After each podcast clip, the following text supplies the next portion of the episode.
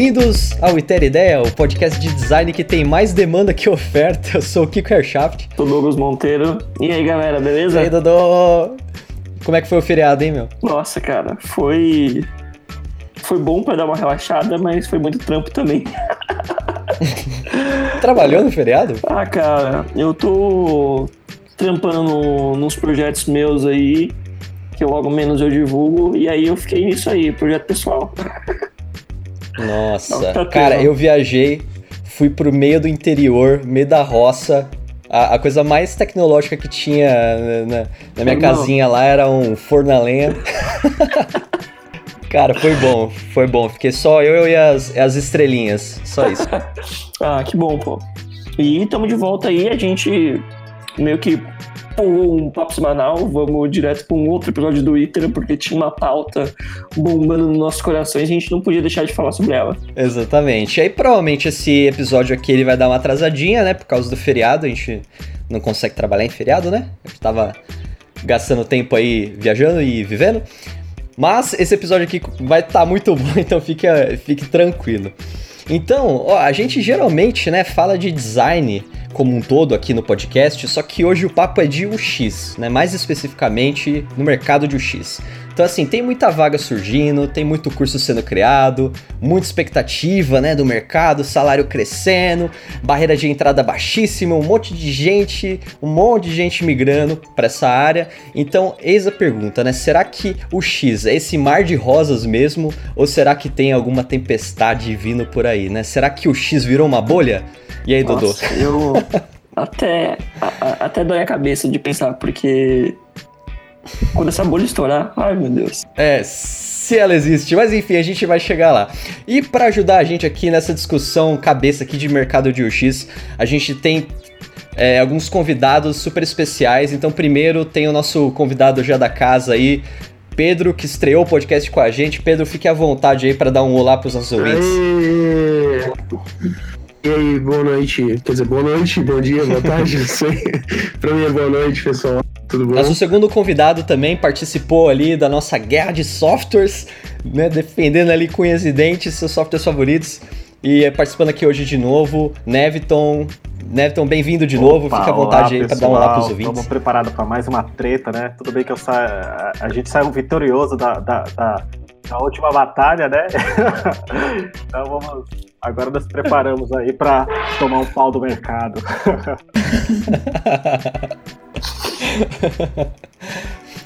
É, tem também aqui uma convidada super especial que é um desejo aí de longa data de conseguir chamar para participar. Eu tô muito feliz de dela ter aceito o convite. É, Carla de Bona, Fique à vontade para se apresentar para os nossos ouvintes que ainda não te conhecem, tá? Que o espaço é seu. Fique à vontade. Obrigado, antes de tudo, pelo convite. Estou bem feliz de estar participando. Da... Vou entrar nessa treta aí, se o X virou ou não virou bolha. Mas para me apresentar bem rápido, eu sou o X designer.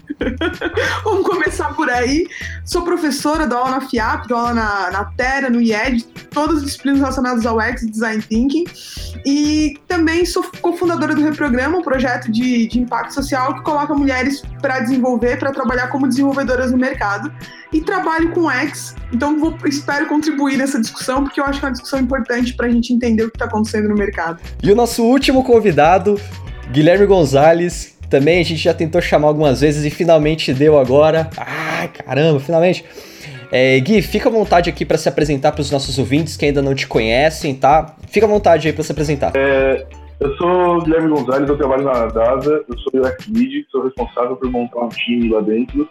É, tenho passado muito pela dificuldade de, de entender o que, que acontece com esse nosso mercado e, de repente, aparecem júniores querendo receber um salário de 20 mil reais isso aqui para contribuir com a minha opinião. E é isso, Dodô. Vamos, vamos pros avisos então aqui da, do episódio, antes da gente entrar na pauta? Sim, é, pra galera que tava falando muito, pedindo muito, galera, cadê, cadê, cadê?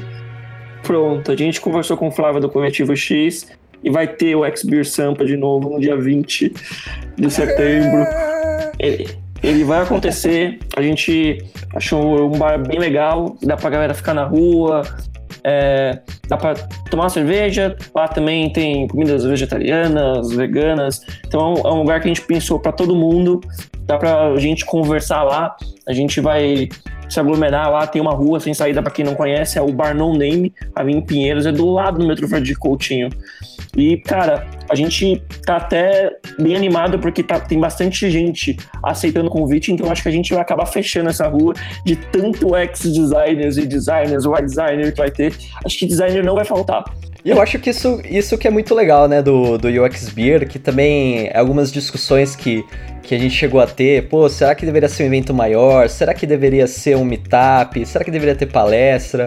Só que, putz, sabe, o que, o que o que mais fa faz falta no, no, final do dia é ter um contato pessoal, você encontrar as pessoas, encontrar os colegas de profissão e trocar uma ideia e, sabe, trocar o que, que você tá fazendo, receber feedback. Eu acho que e, isso é, é uma do, dos, das grandes ansiedades ali nossas e eu acho que vai ser muito legal. Eu acho que vai responder bem, assim, esse, esse novo evento. Então, se você quiser conhecer a gente aqui do podcast, vários dos integrantes aqui da, desse episódio vão estar tá lá também.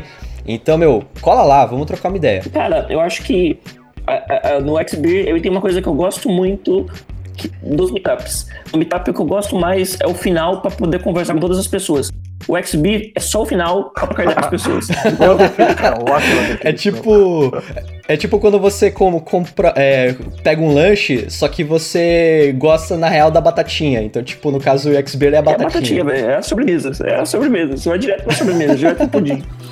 E, então é isso. Lembrando, dia 20 de setembro de 2018, caso você esteja ouvindo esse podcast no futuro, é em 2018, tá? É verdade. É... Se você estiver ouvindo esse episódio em 2032, hum, já passou. Já passou. Hum, um pouquinho de delay. E eu provavelmente vou chegar um pouco mais cedo. O evento tá previsto para começar às 7h30. Eu devo chegar lá umas 6h30, 7 para receber a galera e conversar com todo mundo lá. Então, meu, cola, vai conhecer o pessoal, trocar uma ideia, está com medo de, tipo, ah, não, eu, eu, ainda não sou o designer, o ex-designer. Cara, é um evento pra gente conversar e se conhecer. Então, é só colar que a gente vai estar por lá. Até mesmo se você não beber, dá pra colar. Dá pra colar. Não tem desculpa. É isso. Mas eu acho que é isso. Não temos mais recados. Bora pra pauta. Bora pra treta.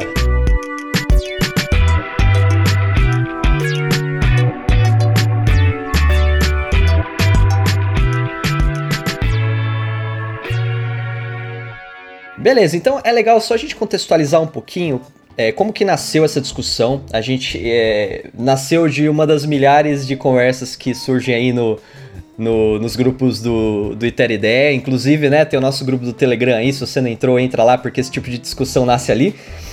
E a gente tava discutindo, pô, tem muita gente que faz UX design, né? E às vezes você vê umas coisas estranhas acontecendo no mercado, você vê gente se posicionando de uma forma meio esquisita ali. Enfim, a gente tem. Eu, eu, acho que a gente pode começar um pouco discutindo sobre essa, essa terminologia ou sobre essa profissão, né? O que, que tem de. O que, que tem de inconsistente aí nesse mundo de UX. Eu acho que todo mundo aqui trabalha com, com o X de alguma forma, mas é, eu queria que vocês dessem a opinião de vocês sobre. É, o que, que vocês acham que é o entendimento do mercado sobre o UX designer? O que, que você acha que as pessoas no mercado entendem que o UX designer faz? Uh, eu acho muito louco, porque é muita discussão. Uh, eu tenho uma visão muito específica que é. Eu, eu, não gosto muito do termo UX designer, porque tem um texto do Fabrício Teixeira, do, do Collective BR lá, que ele, ele fala, ele sugere no final o designer de produto como alguém mais generalista. Porque eu vejo muita gente utilizar o termo UX ou UI, UX barra UI, na verdade, né? UX barra UI e tal, meio para representar. Eu não sei se isso é o certo ou não, mas eu sinto que as pessoas usam esse termo de UX para representar um, um, certo papel generalista é, e nunca fica muito claro qual é a principal expertise daquele profissional.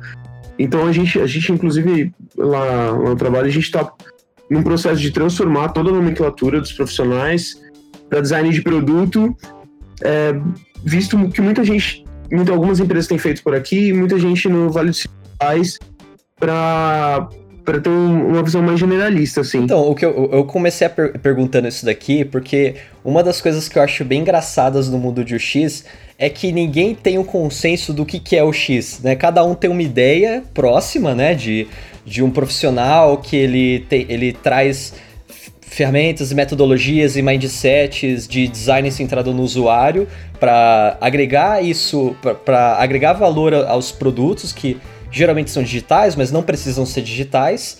E eles fazem isso de uma forma que você consegue agregar valor aos usuários, mas também agregar valor ao negócio. Beleza, isso é mais ou menos o entendimento. Mas exatamente como isso é feito é meio que uma seara ali meio abstrata e cada um tem mais ou menos um entendimento. Eu acho isso muito engraçado. É, vocês acham que existe um pouco essa inconsistência ou, ou não? É, vocês têm outra opinião? Eu acho que isso é um reflexo do que acontece no mercado nesse momento, principalmente no mercado brasileiro. Porque o que está acontecendo no mercado brasileiro nos últimos três anos é que caiu esse termo mágico que uns falam X, outros falam X, e todo mundo tá certo, tá tudo bem, uh, mas o que, uh, mas as pessoas, o que as empresas, o que tem acontecido, as empresas perceberam de alguma forma que essa tal de experiência do usuário, ela é um diferencial ou faz até que a empresa, que o produto viva no mercado. E aí, eles perceberam que eles têm que fazer isso, tanto grandes empresas quanto pequenas. E aí, mesmo sem saber, sem entender muito bem, ou até entender o que, que o produto deles tem em relação com isso ou não, começou a se construir. Ou em startup, tem que achar uma pessoa que faz o X, às vezes você não sabe nem o que, que ela vai fazer, mas você contrata ela. Ou grandes empresas estão montando departamentos gigantescos de UX e ainda tentando entender o que, que eles vão entregar efetivamente, assim. Dá para ver esse movimento nos grandes bancos, por exemplo, que estão construindo departamentos gigantescos, superintendentes gigantescas de UX, mas ainda tentando entender o que, que eles vão fazer, que processo eles vão cuidar, onde eles vão fazer essas entregas, e ao mesmo tempo eles precisam fazer isso rápido, porque as coisas estão mudando muito rápido. Então eu acho que é um reflexo muito do que está acontecendo. É um momento no, no, Brasil que o termo caiu, surgiu o termo, as pessoas estão começando a ter que lidar com isso, mas a gente ainda precisa criar uma cultura de UX mais sólida, que é uma coisa diferente do que acontece no mercado no americano e no europeu, é um pouco mais sólido. Você já vê que começa a ter especialistas, assim, não tem mais o cara generalista. Aqui a gente tem ainda o generalista porque ele começa a ter que explicar o que é UX para as pessoas, dizer o que, que faz, o que, que são entregáveis, qual é a diferença. No mercado americano, por exemplo, você já tem o cara que é eu sou especialista em usabilidade, eu sou especialista em design de interação, eu sou especialista em pesquisa em UX research. E aí você começa a construir esse monte de pessoas que aí sim conseguem dar conta da experiência como um todo. Pelo menos eu tenho visto assim. Isso daí é interessante que você falou, Carla, porque é, é, um, é um reflexo do mercado mesmo, porque as vagas que a gente vê por aí, na grande maioria das vezes, é eles querem alguém generalista, ou seja, a ideia das empresas quando eles descobrem o que que o que, que o X pode trazer de bom, né, apesar deles não saberem de fato ainda o que, que, o que, que é de fato, é que o cara de UX vai resolver todos os problemas da empresa. Né? E isso daí eu acho que é um, um, um, grave problema e talvez seja culpa nossa, porque se nem a gente que, que, que trabalha na área já talvez há um pouco mais de tempo do que quem está entrando não sabe definir direito, né? Imagina para quem está descobrindo agora e está e, e tá querendo contratar. Como você disse, tem empresa aí criando times de UX e às vezes nem precisa. Eu acho que o UX, é, pelo menos para mim, o UX, primeiro de tudo, é um mindset, é um, é um modo de pensamento onde você coloca a, a, o consumidor, o usuário do seu produto ou serviço em primeiro lugar. Você vai fazer criar seu produto, um produto ou melhorar um produto ou serviço, pensando no usuário, colocando o ser humano é, em primeiro lugar para se criar alguma coisa. Aí, a partir disso, beleza. Aí sim você vai ver métodos, você vai ver ferramentas, você vai ver processos que agilizem, facilitem e organizem o processo de descoberta de um problema, definição de um problema e solução de um problema. Aí, beleza, né? Só que por enquanto ainda tem essa confusão. Então, no, lá fora é verdade. Lá fora tá, tem. O, o pessoal tá mais. É, como posso dizer? Já, já tem essa definição. Inclusive, aqui no Brasil tá começando a aparecer, mas ainda é bem pequeno, né? Você vê algumas vagas mais específicas. Tanto é que é por isso, por isso ainda que a galera ainda coloca aqui, coloca no, no LinkedIn, no, no título do LinkedIn, que ah, eu sou ex designer, né? Mas pouquíssimas vezes você vê alguém com foco é, ah, eu sou, eu trabalho só com research, eu trabalho só com UI, minha especialidade, minha, minha especialidade é, é, arquitetura de informação, né? Inclusive isso é até interessante porque eu tenho uma amiga que ela é ela é arquiteta de informação, né? O foco principal dela, né? E ela tem uma puta experiência com, com gestão de produtos, né? E ela tava, e mesmo ela com anos de estrada, ela estava se sentindo perdida no mercado aqui no Brasil e ela achando que ela não, meu, ah, não tem mais mercado para mim não. Eu, eu tô muito defasada porque eu só faço arquitetura. E eu falei para ela justamente que não, porque a especialidade que ela tem hoje é um diferencial que poucas pessoas têm. Inclusive, eu estava conversando com, com, com o Kiko há, há, um te há tempos atrás aí, né? Que quando a gente estava definindo a pauta, né? É, de ter, de, de, justamente você não ter é, pessoas é, para fazer coisas específicas. Então tem muito, é, eu, tenho, eu mesmo, eu, eu, trabalho hoje, eu tenho uma consultoria, é, trabalho remoto, e a maior dificuldade que eu tenho hoje é de encontrar profissionais é, sêniores, especialistas em determinada, em, em determinada etapa do processo. Por exemplo, é muito difícil você achar alguém que saiba fazer e que manje, que dê conta do recado, por exemplo, de, de construir um wireframe. Né? Então, essa, é, é, isso daí é uma, é uma, é uma coisa bem complicada aí. Mas o mercado está amadurecendo, né? Agora, o, a, a, questão da bolha, pelo menos eu acho que a gente ainda está numa bolha. É, na verdade, uma coisa interessante do que você falou do cargo é que eu estava eu tava reparando como eu tô com uma, muitas vagas abertas lá na empresa hoje, eu tô, tenho o tempo todo que olhar os currículos do pessoal, eu tenho reparado algumas mudanças de cargo que algumas pessoas têm colocado para tentar chamar atenção. E uma das coisas que eu, reparei é que agora também está surgindo um outro cara, que é o.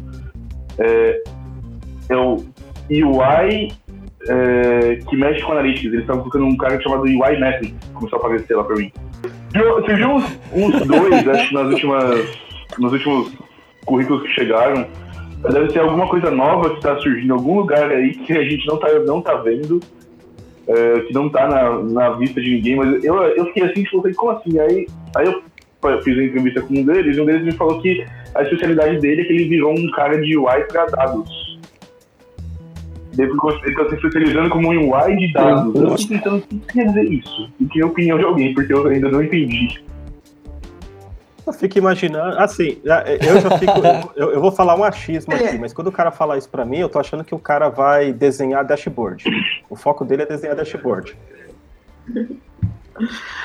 É, mas eu acho, eu acho que assim, vai ainda acontecer muita redefinição de termos nessa área de relacionada à interface em si, pensando em produtos digitais, seja eles interface ou não, ou que vem interface conversacional aí também, é outro jeito de pensar mas talvez por esse caminho, o que eu venho estudando, que é um viés que eu venho buscando entender, e eu acho que vai mudar o jeito que a gente pensa e a gente constrói o X, e dá pra fazer um podcast só sobre isso, mas eu acho que o Machine Learning vai mudar tudo, entendeu? Todos os, jo os jogos que a gente aprendeu de UX vão ser remodelados quando o Machine Learning estiver muito sólido no dia a dia de trabalho, assim. Porque agora a gente fala muito de Machine Learning, mas como um hype, né?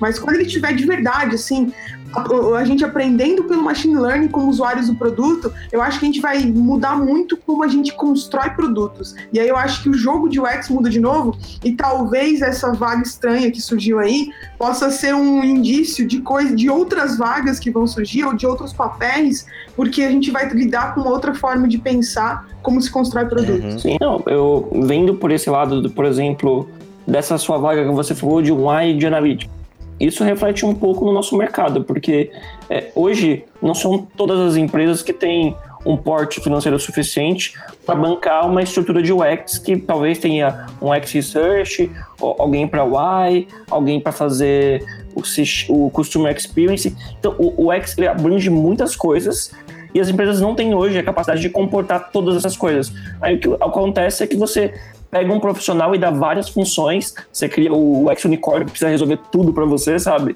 E você vai criando funções e pessoas específicas, específicas não, pessoas generalistas em várias funções e ela acaba, tipo, fazendo de tudo, mas ao mesmo tempo não faz tanta coisa, porque ela não consegue focar, sabe?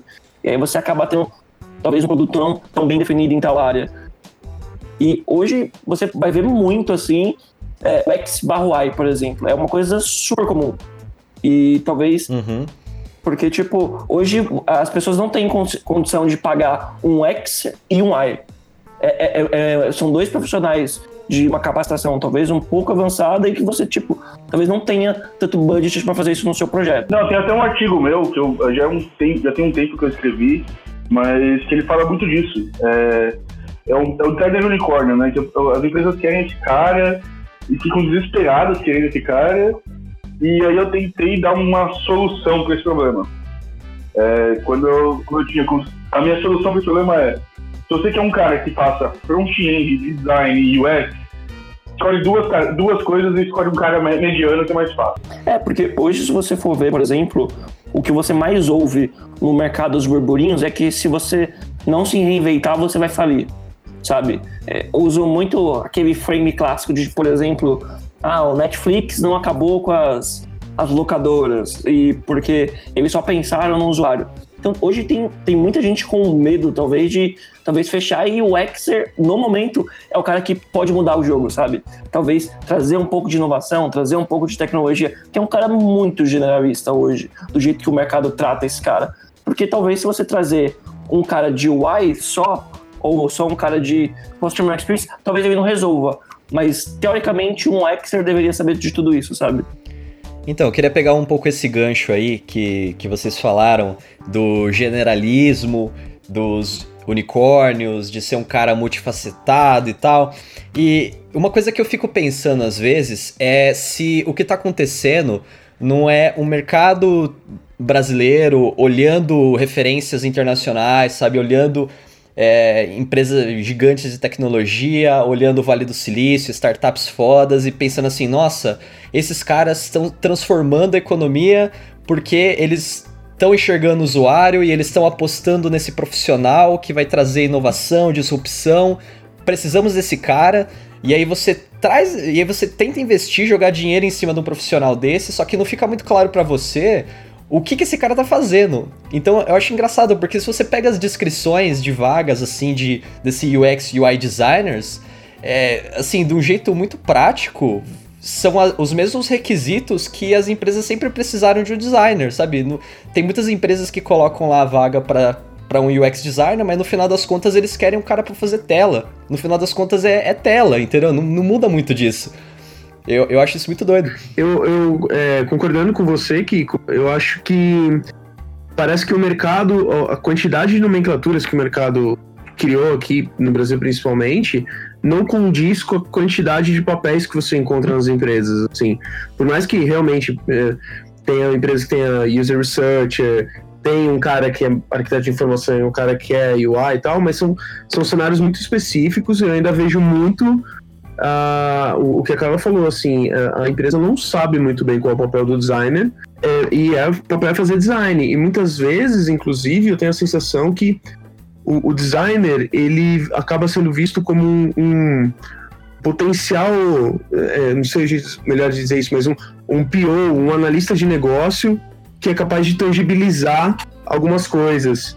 Então isso acaba acumulando uma série de, de funções além do UX que que para as empresas ainda faz sentido porque não é, elas não sabem, elas não entendem direito ainda o que é o design como o design de fato pode agregar valor. Elas sabem que agrega, elas ainda não entenderam como. Então, esse aí é um ponto importante, porque por exemplo, eu estou numa empresa corporativa, uma empresa com 50 anos que nunca teve um designer trabalhando na empresa. E nem, nunca, eu estou dizendo, e nos últimos 50 anos não tinha mesmo. É, mais perto que eles tiveram foi contato com alguma consultoria em que algum designer mexeu em alguma coisa de sistema. Mas nunca ninguém interno.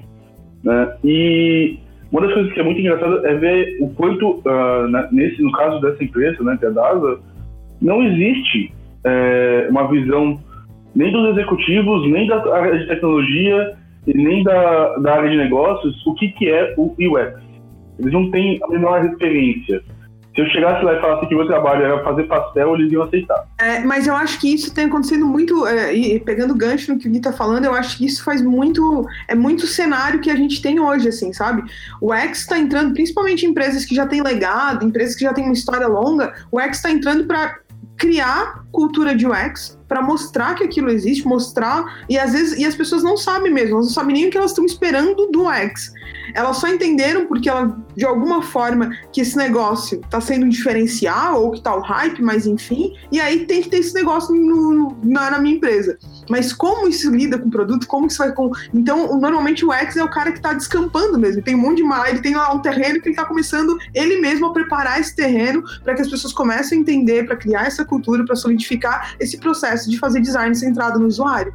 Mas, meu, sabe uma, uma coisa que às vezes eu fico pensando? Que, assim, eu, eu acredito que tem um pouco essa falta de clareza das empresas na hora que elas compram a ideia do X-Design, né? Tipo, elas sabem que é importante, porque tem referências é, de, de, na concorrência, tem referências em outros mercados de que aquilo, aquilo é importante, aquilo agrega valor, mas para ela não tá muito claro como. Ela fala, beleza, vou colocar esse cara aqui.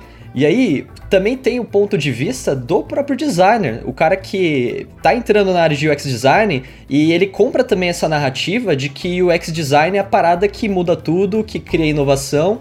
E eu fico pensando às vezes se esse cara, né, esse UX designer, que ele compra essa narrativa e, e ele acredita que UX design é o negócio, sabe, que vai mudar o mundo, que vai que vai transformar as empresas sozinho, eu não sei também se fica um pouco de pressão em cima desse cara. Tipo, meu, você precisa ter um resultado foda, você precisa ser o cara que vai fazer diferença, você precisa ser, sabe, o, o, o Chuck Norris da parada. E aí, eu, eu não sei se é essa, se é essa pressão que empurra esses profissionais para quererem abraçar o mundo, né? Porque hoje, como, assim, não tem um consenso do que, que é o UX designer, qual que é, sabe, qual que é a função a priori dele é, o que, que, é esperado mínimo dele. Sabe como essa, isso é um pouco intangível, isso é um pouco maleável?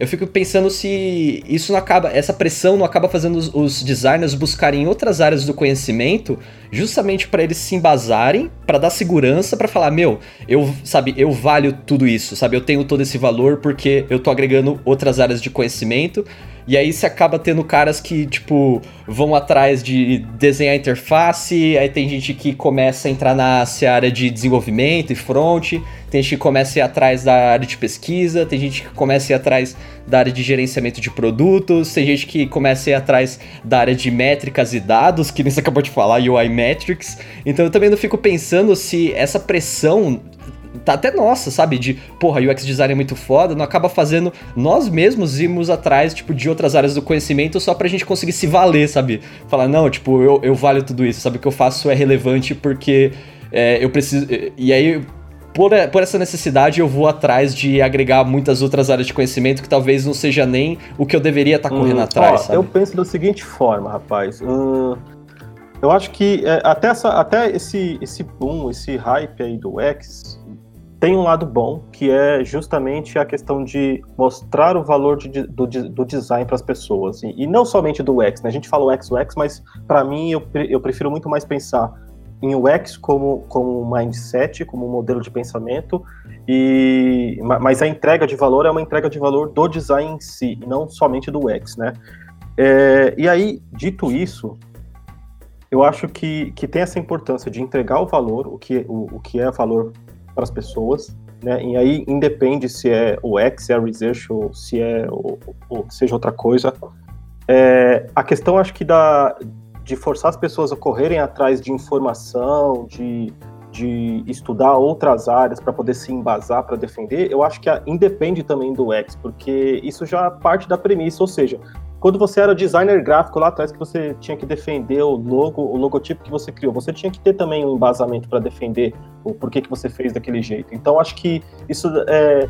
A, a, a premissa de, do, da área de design já, já, já é uma premissa de você é, se atentar a, a coisas ao seu redor, seja para entender de negócios, seja para entender de tendências de consumo, para entender de, de comportamento, para entender de, de, de, arte, né? Porque a gente sabe que, que a arte tem uma grande influência no design e entender de várias outras coisas. Lógico, a gente não vai entender tudo com tanta profundidade e para isso que a gente vai ter é, outras pessoas para nos ajudarem a pensar em, em, tudo isso. Então, acho que o básico, básico de qualquer designer é estar atento e aberto ao aprendizado de qualquer coisa, desde que essa qualquer coisa vá agregar valor no seu processo de entrega. Então, aí tem uma pergunta minha aí pra você. É, pra você não, né? Pra todos nós. Até que ponto essa, esse agregar outros conhecimentos a gente tá parando de olhar para o usuário, esquecendo realmente desse, da nossa tarefa maior e tá simplesmente partindo para coisas totalmente nonsense do nosso trabalho. Eu penso nisso porque é, eu olhando assim, o meu trabalho dentro da DASA, eu, eu, eu sou responsável por métricas, eu sou responsável por, por pesquisa, eu sou responsável por design, eu sou responsável por olhar, por fazer facilitação de design sprint, design thinking. Aí eu fico pensando, até que ponto é, eu estou deixando de fazer o meu trabalho de, res- é, de me responsabilizar pela experiência do usuário dos produtos digitais da empresa para cuidar de outras coisas porque eu simplesmente quero agredir esse conhecimento e posso fazê-lo. Hum, vamos lá. É, do meu ponto de vista aqui, eu acho que, que a gente precisa tomar um cuidado. Isso, na verdade, eu cheguei até. É, tem uma entrevista que eu dei agora pro pessoal do The Bridge Social, não foi publicado ainda, mas deve ser publicado aí a- a- até o início da próxima semana. é, em que eu falo algo, a- algo muito próximo dessa pergunta que você fez, que é, eu acho que assim, estudar, eu mesmo na, na minha carreira, eu estudei várias outras coisas, inclusive coisas que eu nem gostava, mas que eu precisava estudar, porque é, no momento profissional que eu estava, no momento de carreira que eu estava ali, eu- é, é, é, era uma obrigação e eu precisava ter determinado conhecimento para continuar indo em frente. É, mas aí depois de tanto apanhar, eu aprendi que, é, por exemplo, eu, eu, eu, por exemplo, estudo muito marketing. Mas eu aprendi que o marketing, para mim, não é para que eu me torne um marqueteiro ou alguém de publicidade, mas justamente para que eu me torne um designer melhor. Então, o conhecimento hoje que eu tenho de marketing, ele me ajuda a ser um designer muito melhor, eu consigo entender muito melhor é, diferentes coisas ali envolvidas no projeto, mas não necessariamente eu, eu me aprofundo a ponto de querer ser um, um, um cara de marketing. Sim, com certeza. Aí, aí então o que eu tô perguntando. é, Acho que é, aí foi que me perdeu. Eu não tô dizendo que a gente aprende essas coisas para é, modificar o nosso conhecimento e nos tornarmos aquela outra área que a gente está aprendendo. Mas eu sinto, eu- às vezes eu me pergunto se eu, eu não passei a, a- a me importar tanto com aquilo que eu aprendi, eu passei a esquecer de fazer o meu trabalho para cuidar de coisas que fogem do meu controle. Eu deveria simplesmente é, delegar para uma outra pessoa. Isso, não, justamente, até o que eu respondi na entrevista é, é que, lógico, você ter conhecimentos diversos é legal, mas é necessário você definir um foco seu de atuação. E isso, e isso aí, pelo menos, é importante. Pelo menos para mim, eu mesmo, eu, eu defini um foco para mim, e a partir desse foco, eu analiso tudo o que, o que é pertinente para aprender ao longo do tempo. E se eu ver que alguma coisa que eu estou aprendendo está me desviando do- desse meu foco principal, aí eu começo a reavaliar se vale a pena ou não continuar. Então aí vai- acaba sendo um pouco de análise pessoal, uma autoanálise mesmo, né, do profissional enquanto, enquanto carreira, né, para avaliar a carreira, inclusive. Com certeza. Não, eu só, eu só quis levantar essa bola porque eu comecei a pensar muito sobre isso. Se, se assim, vendo todas aquelas vagas que chegam, né? É, hoje mesmo eu tava reescrevendo a- o roteiro de vaga porque o RH tinha publicado uma vaga simplesmente absurda, né? A vaga para UI tava pedindo pro cara saber de analytics e HR. Oi, oi. Inclusive, isso daí é engraçado porque assim, eu, eu mesmo recebo muita vaga pelo LinkedIn do- dessas empresas de RH, né? Os headhunters caçando cara de UX. E dá para perceber em, em algumas conversas que eu tive com esse pessoal que eles estão fazendo somente um redirect da, da necessidade do dono da empresa que está, ou de algum departamento que está procurando alguém de, de, de, de UX, né? E aí vem justamente esses casos que você falou, de vir uma descrição, o cara, a, necessidade de um cara de UI, mas a descrição vem de um unicórnio, né? Os caras querem um unicórnio. Assim, eu, eu, eu nem conheço com profundeza a história Da Vinci, tá? Mas, mas eu não sei, eu, eu tenho sempre eu tenho essa pergunta se ele era bom em tudo ao mesmo tempo. ou se a gente, como ele fez muitas entregas, muitos tipos de trabalhos ao longo da história dele de anos, ele teve tempo de, ao longo daqueles anos, ir trocando de carreira. Até porque a conversa que a gente estava tendo antes de começar a gravar, que vocês me perguntaram a minha história de UX, e eu falei, ah, eu já trabalhei com front, trabalhei anos com front, comecei com UI, e hoje, meus últimos oito anos de carreira foram todos focados em UX. E aí vocês brincaram, ah, você temos um unicórnio aqui. Eu falei, é, mais ou menos, entendeu? Porque no fundo, teve momentos que eu era especialista em front. Eu não sou mais essa pessoa. Eu ainda entendo código? Entendo. Consigo arranhar quando preciso? Consigo, mas eu não sou mais essa pessoa. Eu não sou a pessoa que está acompanhando o detalhe do que está acontecendo no front-end. Fui quando estava lá para 2012, sabe, anos atrás. Ao mesmo tempo, agora meu foco é muito mais UX. Mas então, eu tive uma construção. E se olhar minha carreira desde o meu primeiro estágio, que foi há 15 anos atrás, é, eu tive 15 anos para experimentar e dar focos específicos na minha carreira de acordo com o momento que era o meu, meu trabalho naquela situação. Então, talvez também o, o unicórnio, unicórnio, ele não é tão unicórnio assim. Naquele momento, ele está front-end e aí ele dedica a sua carreira para aqueles anos. E aí, às vezes, ele faz uma mudança, ele ainda tem aquele conhecimento, mas ele já não é mais especialista, sabe? É isso, eu, eu concordo totalmente com a Carla, assim. Eu acho que eu, eu também, eu sei que o Kiko também tem uma trajetória parecida de que em momentos da, da vida a gente foi é, se especializando em coisas diferentes, né? São, é o, o, o T-shaped, né? É, você sempre tem aquele que é seu foco novo de aprendizagem, não necessariamente o que você está trabalhando, aquilo que você é o melhor. E eu acho que isso é uma. Eu vejo isso como uma característica muito positiva, geralmente com, com os profissionais que eu trabalho, geralmente o que mais motiva eles é justamente aquilo que eles não são tão bons. Então, é aquilo que eles estão sempre aprendendo. Às vezes o que o cara é muito bom, ele já não não necessariamente aquela expertise dentro do universo do UX não é mais o que dá tesão no cara e o cara também não, não é o mais produtivo naquilo. É, eu acredito muito que o unicórnio eu acho uma palavra perigosa, porque parece que o cara é bom em tudo. Posso, posso propor um outro nome?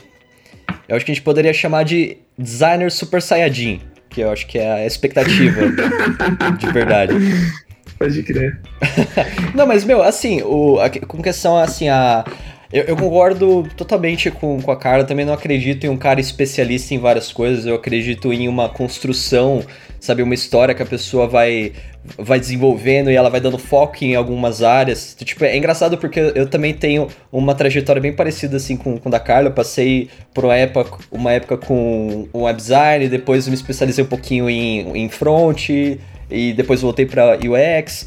Mas uma, uma, um ponto que eu fico pensando é que, por mais que nesse caso, assim, as, as pessoas elas não sejam unicórnios no sentido de serem especialistas em tudo, a demanda que existe do mercado não é essa. A demanda é de um faz tudo, não é de um cara especialista em tudo. Entendeu? E eu fico também eu fico me questionando se não é essa essa supervalorização do X. Eu, tá, eu não tô falando que é uma super que existe uma supervalorização, eu tô questionando isso. Porque se existe uma supervalorização do X, será que as pessoas, as empresas estão sendo super otimistas e projetando nesse UX designer um cara que vai resolver mais problemas do que ele resolve de fato? E aí você busca esses perfis bizarros de pessoas que fazem tudo, sabe? Que fazem desde atendimento ao cliente, quanto pesquisa, quanto tela, quanto, sabe, gerenciamento, a porra Cara, toda. eu acho que tem dois pontos aí para se atentar. Um é o cara que quer contratar alguém de UX e, e, e, tá, e, e na frente do UX está escrito designer, na cabeça do cara que está contratando, o cara pensa, ah, o cara é designer, o cara sabe desenhar. Então, beleza, o cara vai fazer. O outro ponto também é, com, com essa, é, com a, o advento dos times de design, né, a gente está começando a ouvir muito falar sobre isso, e inclusive no Brasil. Inclusive agora, vai ter agora, eu não sei se é em, em novembro, vai ter o, o, o próximo, o, o X-Team Summit, né, da Mergo, que é bem bacana para a gente começar a, a, entender melhor como é que funcionam os times e tal, como cada empresa está montando.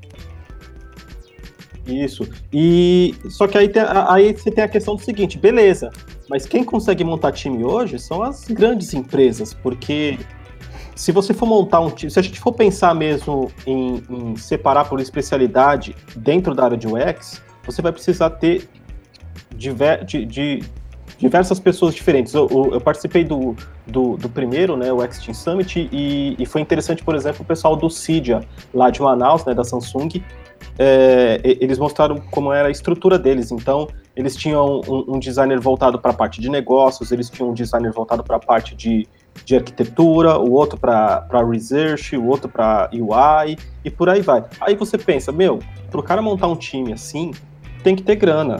Tem que ter grana. A, a, ainda mais avaliando agora como é que está o mercado, o quanto as empresas estão pagando por um profissional entre, é, é, não, não precisa nem ser o sênior, mas entre o júnior e o pleno, a gente está vendo uma, umas discre, discrepâncias de valores, pelo menos para mim, eu, eu comparando na época que eu trabalhava CLT em agência, a discrepância está muito grande. Aí eu não sei se aí entra justamente em cima do que o Kiko falou. Meu, parece que tá, tá super valorizando. Então, é, tanto é que é por isso que parece que tá, a galera tá migrando do design gráfico. Não, quero ficar fazendo pecinha de comunicação, não. Quero ir para o X porque, meu, o X, vou lá, entre o Júnior, ganho seis contos por mês. Pá! Meu, tem um. Tem inclusive um, um vídeo recente do, do Rodrigo Lemes no Design Team que ele fala um pouco sobre o UI designer né? E um pouco dessa pressão do UI designer evoluir para um UX designer, justamente por causa dessa, sabe, dessa ascensão profissional, de você melhorar o salário e tudo mais, quando na verdade, puta, são áreas diferentes. Assim, é, claro, tá dentro ali do, do mesmo tipo de trabalho, só que você poderia muito bem continuar sendo um UI designer, você não precisaria evoluir, desenvolver para um UX designer. Só que existe um pouco essa pressão no mercado, né? Isso daí é a velha história do, do diretor de arte, do, do designer, diretor de arte, virar diretor de criação.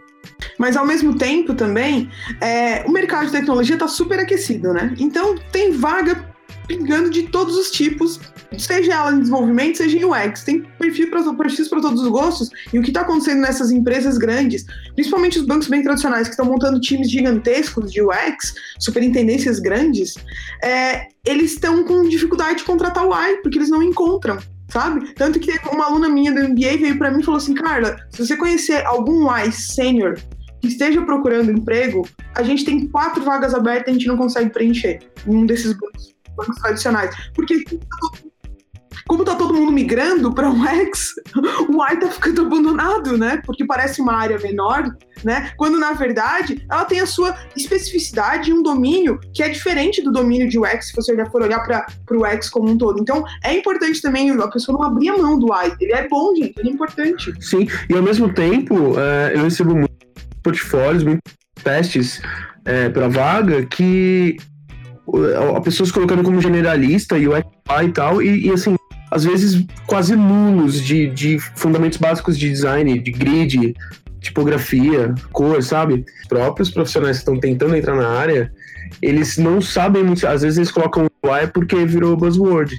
E, e eles, eles nem sabem, talvez, ou eles se vendem, se inflam, não sei dizer qual é esse fenômeno, mas isso tem acontecido muito. Olha, mas isso daí eu percebi também. Para mim, isso daí é o seguinte: Uh, pelo menos para quem está começando, né? Então tá fazendo a faculdade, ou acabou de fazer a faculdade e, e, e quer entrar no mercado, como o mercado está muito, muito quente para o X e tá, muito tá, tá mais fácil entrar, a, a galera tá, tá indo tudo para aí. O que acontece? O X, ele tem a premissa. A, qual é a premissa principal que a gente fica batendo o martelo do X?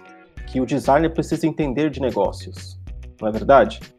Aí o pessoal vai começar a estudar sobre negócios, sobre processos, sobre. vai estudar design thinking, vai estudar design sprint, e, está justamente deixando de lado o, o básico do, do, design, do design em si, que, meu, o cara tem que saber fazer design, meu. Para mim, o X é um mindset. Eu, eu, como designer, é, é como eu falei, eu estava aqui fazendo, até agora eu já entreguei aqui. Eu estava fazendo peça de comunicação, banner, peça, banner, banner, é, peça para WhatsApp. Por quê? Porque ninguém quer fazer. Ninguém quer fazer. Tá, tá, tá tendo um gap no mercado que, que de, desse tipo de demanda que ninguém quer fazer, porque o, o, o, um cara pleno, sênior, o que, que ele quer fazer? Principalmente se ele estiver na área de UX. Ele quer mudar o mundo, ele quer criar produto, ele quer ter propósito, né? Inclusive, é até engraçado porque esses dias tava, eu estava lendo uma matéria sobre propósito e eu tenho na mente aqui, ou pelo menos eu ainda estou estudando um pouco mais a isso, se a, a, até que ponto é necessário você ter propósito para fazer alguma coisa. Ou, ou, ou, ou, no mínimo, beleza, tem que ter propósito, mas qual o tamanho desse propósito? Precisa ser um propósito tão grande assim? Porque é isso que está acontecendo. No mercado, o pessoal está deixando de lado, está criando um gap aí de necessidades aí para empresas, porque tá todo mundo querendo migrar para o X, porque ninguém quer fazer, é, é, que nem a Carla falou, ninguém quer fazer o Y, tá? Tem um gap. E não é só no Brasil, é lá fora também. O que, o, o que eu recebo de oportunidade para ir para fora do país também, e, e, e com vagas bem específicas, inclusive, porque eles não estão encontrando profissional. E aqui no Brasil está começando a surgir isso mesmo. É, vagas mais específicas para pessoas sênior. Só que, infelizmente, ainda a gente vê essa vaga muito genérica, onde eles querem um cara sênior, mas que quer um faz tudo. Até porque, só para fechar essa coisa do UI, é, até porque ser um bom UI requer muito tempo estudando, sabe? talvez tenha um pouco essa coisa de parece que o, a entrada no mercado de UX é mais simples sabe? Porque parece que ela é mais, mais fácil de entrar, mas quando na verdade os dois são difíceis, porque o, em UX também tá tendo uma, uma, um gap no mercado de que você não encontra profissional sênior. Sênior, não sênior de três anos, sênior, sabe? Sênior. Você não encontra profissional sênior e, e falta mesmo profissional sênior de UX no mercado que é o cara que sabe o que tá, consegue lidar, consegue tomar decisões e sabe o que tá fazendo e tem um histórico para isso. Assim como acontece em UI, também tá faltando o cara bom de UI, aquele cara que segura as telas, sabe? Que segura e que tem repertório para fazer isso. Tá faltando esse pessoal. Na verdade, na área de tecnologia como um todo, saindo até de UX, pensando na tecnologia, tá faltando os especialistas, sabe? No geral, como um todo, é o que mais falta no mercado. Uma, uma coisa que eu fico pensando também, é uma, uma hipótese também para tentar entender esse fenômeno, é porque assim, o design, ele tem esse histórico né, de quando ele, ele entra dentro das empresas, ele ser uma atividade muito operacional, né, muito, muito técnica, tipo, geralmente vê uma decisão do marketing e o cara vai lá e faz e acabou, assim, é uma coisa muito muito braçal até de certa forma. E eu fico imaginando também se esse, essa, essa mudança de, de paradigma que a gente está vendo aí um pouco na, nessa nova economia, né, de você colocar as pessoas em primeiro lugar, de você criar inovação, que as pessoas estão entendendo, né, estão estão escutando o timbral e colocando o designer na mesa para conversar sobre o negócio. Eu também não sei se existe um pouco essa é, é, eu não sei, essa ansiedade do designer de sabe, putz, eu, eu tava até agora, sabe, todas essas décadas eu tava trabalhando no, no, operacional, sabe, eu não, tava, eu não dava pitaco no negócio, e agora finalmente eu tenho uma cadeira, sabe, eu, eu tenho um lugar aqui para discutir o negócio, e agora que eu tenho isso, eu não vou largar o osso, eu não quero mais voltar a fazer coisa operacional, eu quero ser estratégico, eu quero só mexer aqui no negócio, eu quero, sabe, eu quero ficar na, é, no, nas altas castas ali da empresa decidindo coisa. Depois que você tá lá na, na você ganhou essa cadeira cativa, né, para falar de estratégia de negócio, você não quer mais voltar para para senzala, né? Digamos. Eu acho que é, eu, eu acho que é justamente eu acho que é justamente uma falha nossa, porque lá atrás a gente não aprendeu a, a defender o valor do design e, e do designer e aí, quando a gente ganha uma cadeira para falar de estratégia de negócio, porque o X, tá, o, o X de fato, ele está dando essa oportunidade, é, para mim é justamente pela. É, é, é, eu acho que é esse gap que a gente tinha lá atrás. A gente não conseguia defender né, o, a, a, o valor do design, e aí agora, quando a gente vai para uma cadeira de cativa, aí a gente não quer voltar. Mas eu acho que é justamente um erro nosso porque hoje, pelo menos assim, hoje, o, o, meu dia a dia, por exemplo, de trabalho, ele não é o glamour do UX que talvez a maioria das pessoas, principalmente quem está entrando na área, tenha na cabeça. Ah, meu, eu vou ficar colando post-it na parede, eu vou é, pensar num produto, eu vou pensar no usuário, eu vou fazer uma, um, blueprint, né, a jornada do consumidor aqui. Cara, tem, e, e assim, eu, eu, tenho uma consultoria de, de, de design, eu tenho uma startup, e não é esse glamour todo, cara. Não é. Não, não tem nada desse glamour. É, é, o meu dia a dia aqui, inclusive, boa parte dele é muito de produzir coisas, de entregáveis, produzir entregáveis. Porém, o que, que, o que, que eu aprendi durante esse tempo? Quando eu comecei a entender o cliente, entender o cliente do cliente, entender de fato o usuário, entender a importância dos entregáveis em determinadas etapas do projeto, Aí eu deixei de fazer é, esses entregáveis apenas por fazer. Então acho que talvez aí tem, tem esse gap aí, eu acho que pelo menos para quem está entrando na área tem que começar a perceber que o entregável em si, às vezes fazer um e-mail, fazer um banner, ou fazer a, o layout de um site de um aplicativo apenas ali para ele, tem um valor muito grande que ele precisa entender o porquê que ele está fazendo, né? qual, qual que é o, o propósito daquilo que ele está fazendo. Aí ele vai começar a entender melhor o, o, valor dele no, no, no mercado. Teve uma coisa que a, a, Carla tinha comentado ali por cima que eu, que eu achei eu achei interessante, que era sobre a falta de seniors. De senior senior. que eu lembrei daquela pesquisa do, do Saiba Mais, acho que foi, né? Que eles. Que a, as meninas lá acharam os padrões de que estavam aparecendo muitos profissionais que se consideravam seniors e tinham, tipo, menos de 3 anos de experiência na área que é bastante curioso, né? Então, diz um pouquinho de como que tá ali no nosso termômetro, né? Não, e outro, outro fenômeno que a gente está passando, que é, é muito...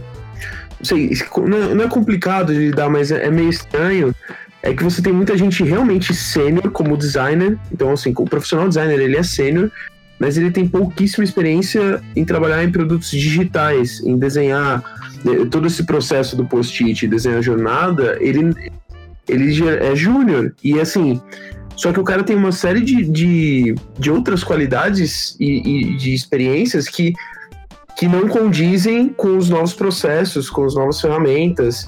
É, ao mesmo tempo, você tem outra via. Você tem o cara que já meio começou UX e ele tem tanto ou mais experiência de UX do que um cara que é designer sênior. Cara, eu tenho uma coisa tipo assim. Eu fico imaginando também se. É hoje existe extremamente uma necessidade da galera se reinventar e o X hoje é, é o cara que você fala assim, ó, esse cara é o cara para pensar e talvez trazer um ponto de inovação e talvez entender um pouco do seu público e você precisa disso porque senão você morre. E hoje o X está totalmente centralizado nisso e ocorre uma coisa que isso me incomoda muito no mercado, que é tipo é, a exigência que se tem, a lista de requisitos que você tem para um Xer e um, um UI e, e você fala, caraca, velho, olha o tanto de coisa. E aí vem uma grande diferença de, por exemplo, um X, ele tem uma base hoje muito mais sólida, de tipo, ó, um X ele precisa saber de negócio, ele precisa entender do cliente, ele precisa fazer, fazer entrevistas, fazer alguns relatórios e isso aqui. Enquanto o Y, cara, é, acho que no último ano saiu, sei lá, três plataformas diferentes para você prototipar, para você desenhar. Tem o outro grid, saiu um iPhone o ano passado que mudou totalmente os padrões de, de estética e você tem que se atualizar também. E você tem que ter o requisito do iOS, tem que ter que ter o Android, de repente algum Windows Phone. Eu vejo hoje o, os requisitos pro UI, eles mudam mais constantemente do que do X. E a galera fala, cara, é, eu vou ganhar menos e vou ter que talvez me atualizar mais, porque o AI, o AI ainda tem aquela coisa de é o cara que vai pôr a mão na massa e hoje eu vejo as pessoas querendo pôr menos a mão na massa. Porque quando você fala, ah, aquele cara que vai fazer, ele já perde um valor, porque a ideia não é. O legal não é ser o cara que faz, é o cara que pensou e deu pra alguém fazer, sabe? E tem essa glamorização. Tem um, tem um ponto que o, que o Neves ele comentou lá, que é o, o glamour do UX, né? Tipo, o glamour de você ter as, as metodologias e os frameworks e os processos, quando, né, na verdade, não, não é bem assim o dia a dia, Sim. então. Tem, eu acho que tem, tem um pouquinho o glamour também da profissão. Cara, né? e tem o, o ego, sabe? E, e, e, tem uma coisa que eu acho que tem uma grande diferença e acho que por isso que tem muita gente querendo migrar e entrar no mercado de UI e UX. Eu lembro que quando eu entrei na faculdade de design, o que as pessoas mais me falavam, meu, designer, designer, o que, que faz designer? Vai morrer de fome, né? Designer não, não ganha nada, isso é o quê? E de repente, o designer virou um cara de negócio, sabe? Hoje tem, é, você consegue traçar uma carreira e talvez falar assim, ah, cara, dá para daqui a uns anos eu não mexer mais, não preciso mais abrir o sketch, eu fico só no planejamento de design, eu fico trabalhando só com pesquisa, esse tipo de coisa. E isso, cara, é glamouroso e dá dinheiro, porque as vagas que tem hoje tem um, uma, um salário bem maior. Acho que foi o Neves que comentou que você vai, vai comparar um salário júnior de alguém que vai trabalhar nas agências antigas e um salário júnior de um ex-designer, cara, não dá para comparar. Eles não falam a mesma língua, sabe? E talvez nem sejam profissionais tão diferentes assim em questão de qualidade. Então fala, cara, é, é, a galera perde a cabeça, sabe? Fica louco. Fala, meu, posso ganhar muito mais pra cá, então eu vou pra lá. Foda-se esse negócio de agência, foda-se isso aqui. Eu não quero desenhar, não quero fazer isso aqui, porque quem faz isso é a galera de agência, que vai ganhar muito menos. E esse, inclusive, é, é apenas um do, pra, pelo menos para mim, é apenas um dos sinais que a gente tá numa bolha. Né? Porque, a, a, inclusive, a, a, a Carla comentou da dificuldade de se encontrar sêniors também. Para mim, também esse é um sinal de que a gente está numa bolha. Porque, lógico, como toda bolha, em, em várias áreas é, acontece essa bolha, é depois que a bolha estoura que a gente começa a ver quem é que sobrevive. Né? Porque aí é, é, é pra, a, a, a, ideia da bolha, no, no, quando ela estoura, não é que é algo ruim. Na verdade, isso daí para mim é um sinal de, de maturidade do, de um mercado ou de uma área. Então, eu, pelo menos, eu não vejo a hora da bolha estourar. É, cara, é tipo. eu, eu, acho, eu acho que ela pode estourar, mas também é difícil você exigir tanta seniorização do mercado de uma coisa que a gente está entendendo ainda, sabe? Eu, uma coisa que eu vejo muito a galera discutir é a diferença de talvez um ex-designer e só que faz o Y, aí o cara fica, cara, eu sou o X ou eu sou o Y? Porque eu faço um pouco dos dois. Aí, ah, tem o Consumer Experience também. Cara, qual que é a diferença do CX para o X? O próprio, as próprias pessoas. Putz. Cara, cada empresa que você olha é, entende de um jeito. Não, é, não, não se trata nem dos profissionais, assim. É, as empresas, tem empresa que, que UX está dentro de CX, tem empresa que são duas coisas completamente diferentes. Entendeu? É, é, é muito, muito maluco. Ainda. E, cara, a gente vê muito essa discussão da, da gente. Hoje mesmo, de manhã, tava algum grupo do, do Telegram tava discutindo, cara, qual é a diferença do CX pro X? Porque eu não entendo. E não é uma discussão que aconteceu hoje, pontualmente. Cara, isso acontece pelo menos duas, três vezes por semana, porque é, é, é muito nebuloso, sabe? E talvez é um pouco de, do modelo da empresa, sabe? Talvez para a empresa, para aquela empresa, assim, o CX seja isso aqui. E para uma outra empresa, esse CX talvez não sirva. Ele tem que ser um X, tem que ter um outro mindset, sabe? Eu acho que tem isso do ele ser um pouco maleável, a empresa fazer uma estrutura e entender o negócio dela, o business dela, e falar: o, o CX aqui ele tem que trabalhar com isso, o X com isso, um Y com isso, e é isso. Para mim, a empresa funciona desse jeito. Para uma outra empresa de um outro segmento, talvez se misturem, talvez não precisa ter o, o, o CX faz o X, eu não sei, sabe? É, é uma coisa que é muito cultural e a galera ainda não sacou isso.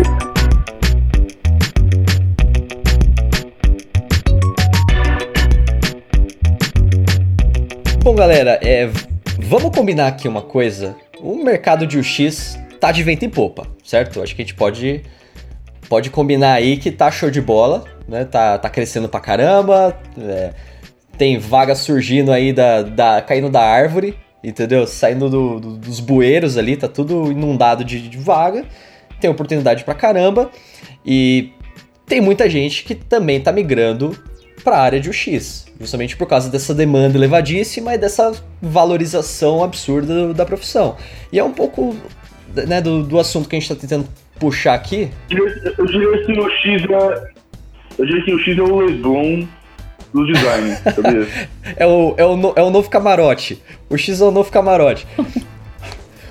Mas assim, eu, a discussão que, que, que eu queria iniciar aqui com vocês é justamente isso, porque tem assim uma, uma demanda grande, tem bastante gente migrando aqui para a área, tem uma valorização grande da área e o que a gente queria discutir mesmo é, é isso, assim, será que isso é uma bolha? Sabe, será que essa galera que tá entrando no mercado sem muita definição do que que faz um X e as empresas injetando grana nisso, sabe, pagando sem receber, sabe, sem ter muita clareza do que, que vai receber de volta e, e esse mercado crescendo, sabe, investimento crescendo cada vez mais, será que isso é um crescimento é, natural? Será que isso é um crescimento escalável? Ou será que realmente a gente está super valorizando a profissão? Ou será que, tipo, tem muita gente perdida aí entrando por causa da grana, sem saber muito bem também o que, que tá entregando? E vai chegar uma hora que as empresas vão descobrir isso e vão falar, não, pera, isso aqui, puta, não, não dá, tipo, não vale tudo isso, vamos, vamos começar a cortar. E aí essa bolha explode. Tipo, queria entrar um pouquinho mais nessa discussão mesmo. Então vamos começar. É... Gui, pode falar pra, pra gente. Você acha que hoje a gente vive numa bolha do X? É, não só eu acho que a gente vive numa bolha, como uma coisa que eu tava pensando enquanto você falava, É, cara, eu fico imaginando como que foi pra medicina ou pro direito quando começaram a surgir especializações que são profissões que hoje são profissões que a gente considera conservadoras e antiquadas, né? Mas que, se nesses, nesses casos, assim, quando de repente surgiu o, o- um médico especializado em alguma coisa, se as pessoas eh, tiveram esses momentos de bolha, né?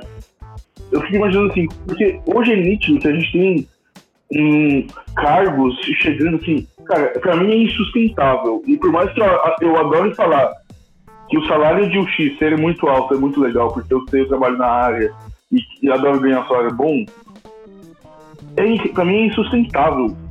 É, hoje chegou um cara na, na DASA fazer uma entrevista comigo e falou que ele estava querendo a vaga de UX pleno, que é a que a gente tinha aberto, e pediu abertamente um salário de 16 mil reais. Não, eu olhei pra cara dele e falei assim, cara, o máximo que eu posso te oferecer é 6, serve. Então, tipo assim, eu, eu fico imaginando assim, em que nível de bolha as pessoas chegaram a achar que um cara qualquer, sem nenhuma indicação, pode chegar em uma empresa que ele não conhece e pedir uma- um valor desse para um cargo que nem é um diretor, não é nem coordenador de um time, sabe? E, e se você pesquisar, você vê vagas oferecendo esse tipo de salário.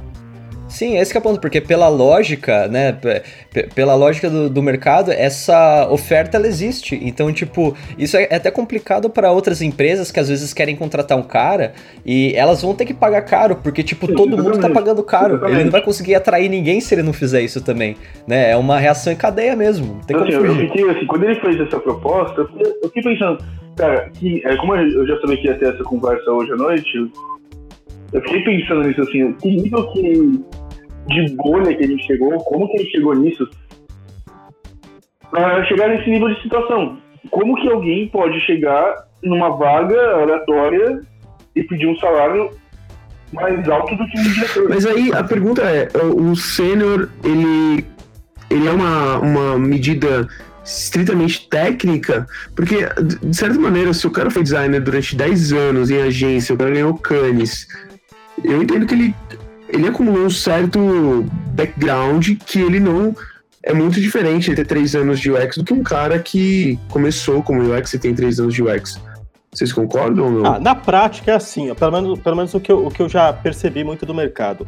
Se o cara, às vezes o cara ele se considera um pleno, um sênior, aí beleza. De repente ele já tem anos de mercado, não necessariamente com UX ou com a- algo específico dentro do UX, mas ele de repente o cara tem 15, 20 anos de, de área já dentro do design e o cara na área dele ele ganhava, sei lá, 15 conto por mês.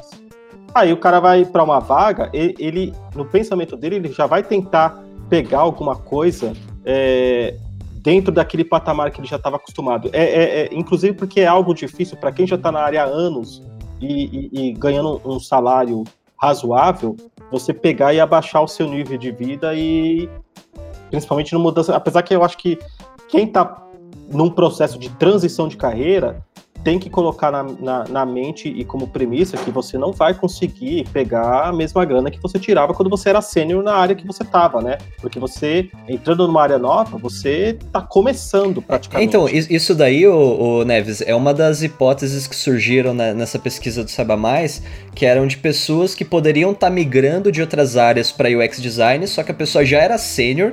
E, né, eu, cara, eu sou um sênior designer gráfico, eu mudo para UX design, só que tipo, eu quero manter meu padrão. Então eu não vou colocar lá que eu sou um júnior, eu vou, já vou em pouco tempo falar que eu sou sênior, porque tipo, eu volto a ter estaca que eu tava sim, antes. Sim, Né, é, é- é que assim, não, não, eu não, não, não dá pra condenar e nem julgar, porque é aquela coisa. Às vezes o cara é casado, tem filho, paga aluguel, sei lá, tem as contas dele pra pagar, aí ele vê uma oportunidade de mercado pra não se estagnar, e ok, beleza, né? Ele não vai, ele não quer deixar de pagar as contas dele, né? É, eu não sei se dá pra comparar os dois, porque eu vou, assim, vou sair um pouquinho da, da área só pra dar um exemplo. Na, na Reprograma, as nossas alunas fazem um curso de 18 semanas e saem como desenvolvedora júnior front-end. Só que a gente tem alunas, a gente pega normalmente alunas que estão desempregadas no momento e querem reprogramar a vida delas. Enfim, elas estão saindo de áreas diversas, áreas de letras, áreas de ah, humanas, em áreas de história, e elas querem trabalhar com tecnologia.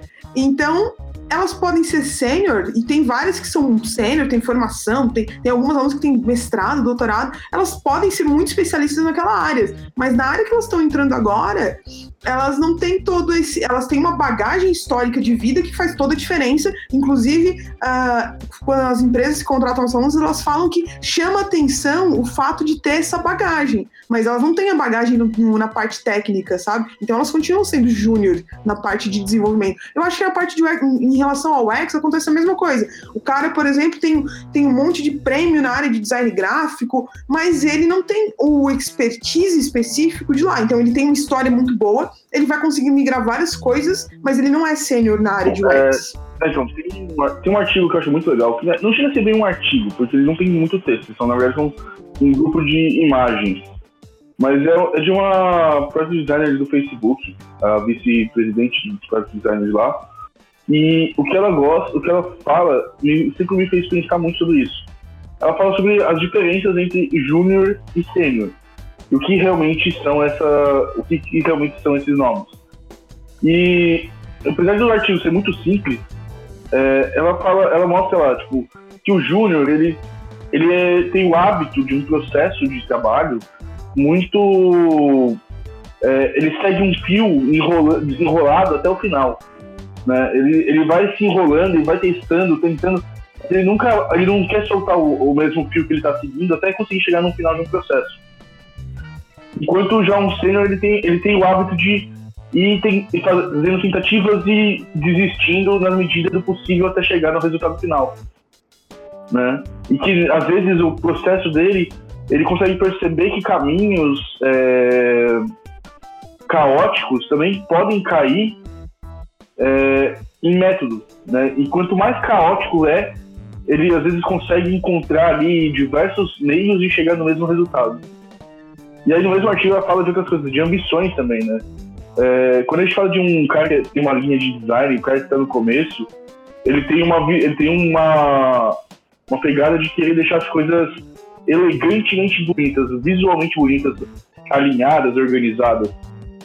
Enquanto o mesmo cara, quando ele já é um sênior, ele já passa a ter ali, ela faz até uma brincadeira que o cara ele tá enxergando uma pessoa na, no, na, dá, ele dá valor àquilo, né? A ambição dele é dar valor àquilo, fazer com que aquilo tenha um valor físico. E eu acho bem legal esse processo de, dela que ela mostra para explicar. E aí, só para fechar, né, que é a última etapa que ela mostra, que são os estágios de design. E ela mostra que, tipo, o Júnior, e é nítido isso, se você para pra olhar uma pessoa trabalhando, ele gasta muito tempo dele, ele, ele trabalha muito para desenhar a solução que ele quer entregar. Enquanto o sênior, ele gasta, ele, ele cresce gradativamente, sempre de forma linear, e ele vai, e o que é onde ele mais gasta o trabalho dele é entregar uma solução que resolva o problema. E eu gosto muito desse formato que ela apresenta porque ela, ela, ela mostra exatamente essa, essa diferença de uma forma bem lúdica. É, o artigo tá, é, tá, vai estar na descrição, eu acho, né? Mas eu recomendo bastante as pessoas olharem e verem o quanto aquilo é diferenciado. Mas o, o ponto é, a profissão é designer ou a profissão é UX designer ou a profissão é, sei lá, N variações disso? Porque esse gráfico, por exemplo, que você me mostrou, e ela, o, no artigo ela fala bem no começo, trata sobre designer.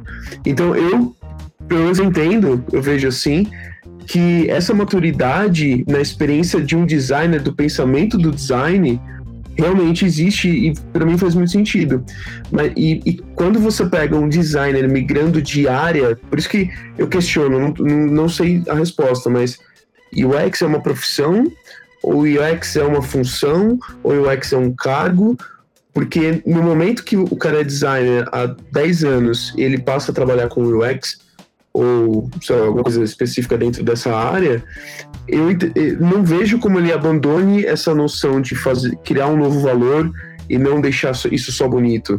Para mim, isso é tipo uma bagagem que, de certa maneira, se ele, se ele construiu como designer, ele carrega, não? Mas você tem também um ponto que, que eu acho curioso também da, dessa nossa área, porque tem muitas pessoas migrando de, a, de outras áreas para UX, mas não necessariamente migrando de áreas de design tem muita gente que é jornalista, que é psicólogo, que, entendeu? Que tá caindo no mundo de, de UX. Que é, um- é um outro movimento, psicólogo, jornalista, é, bibli- biblioteconomista.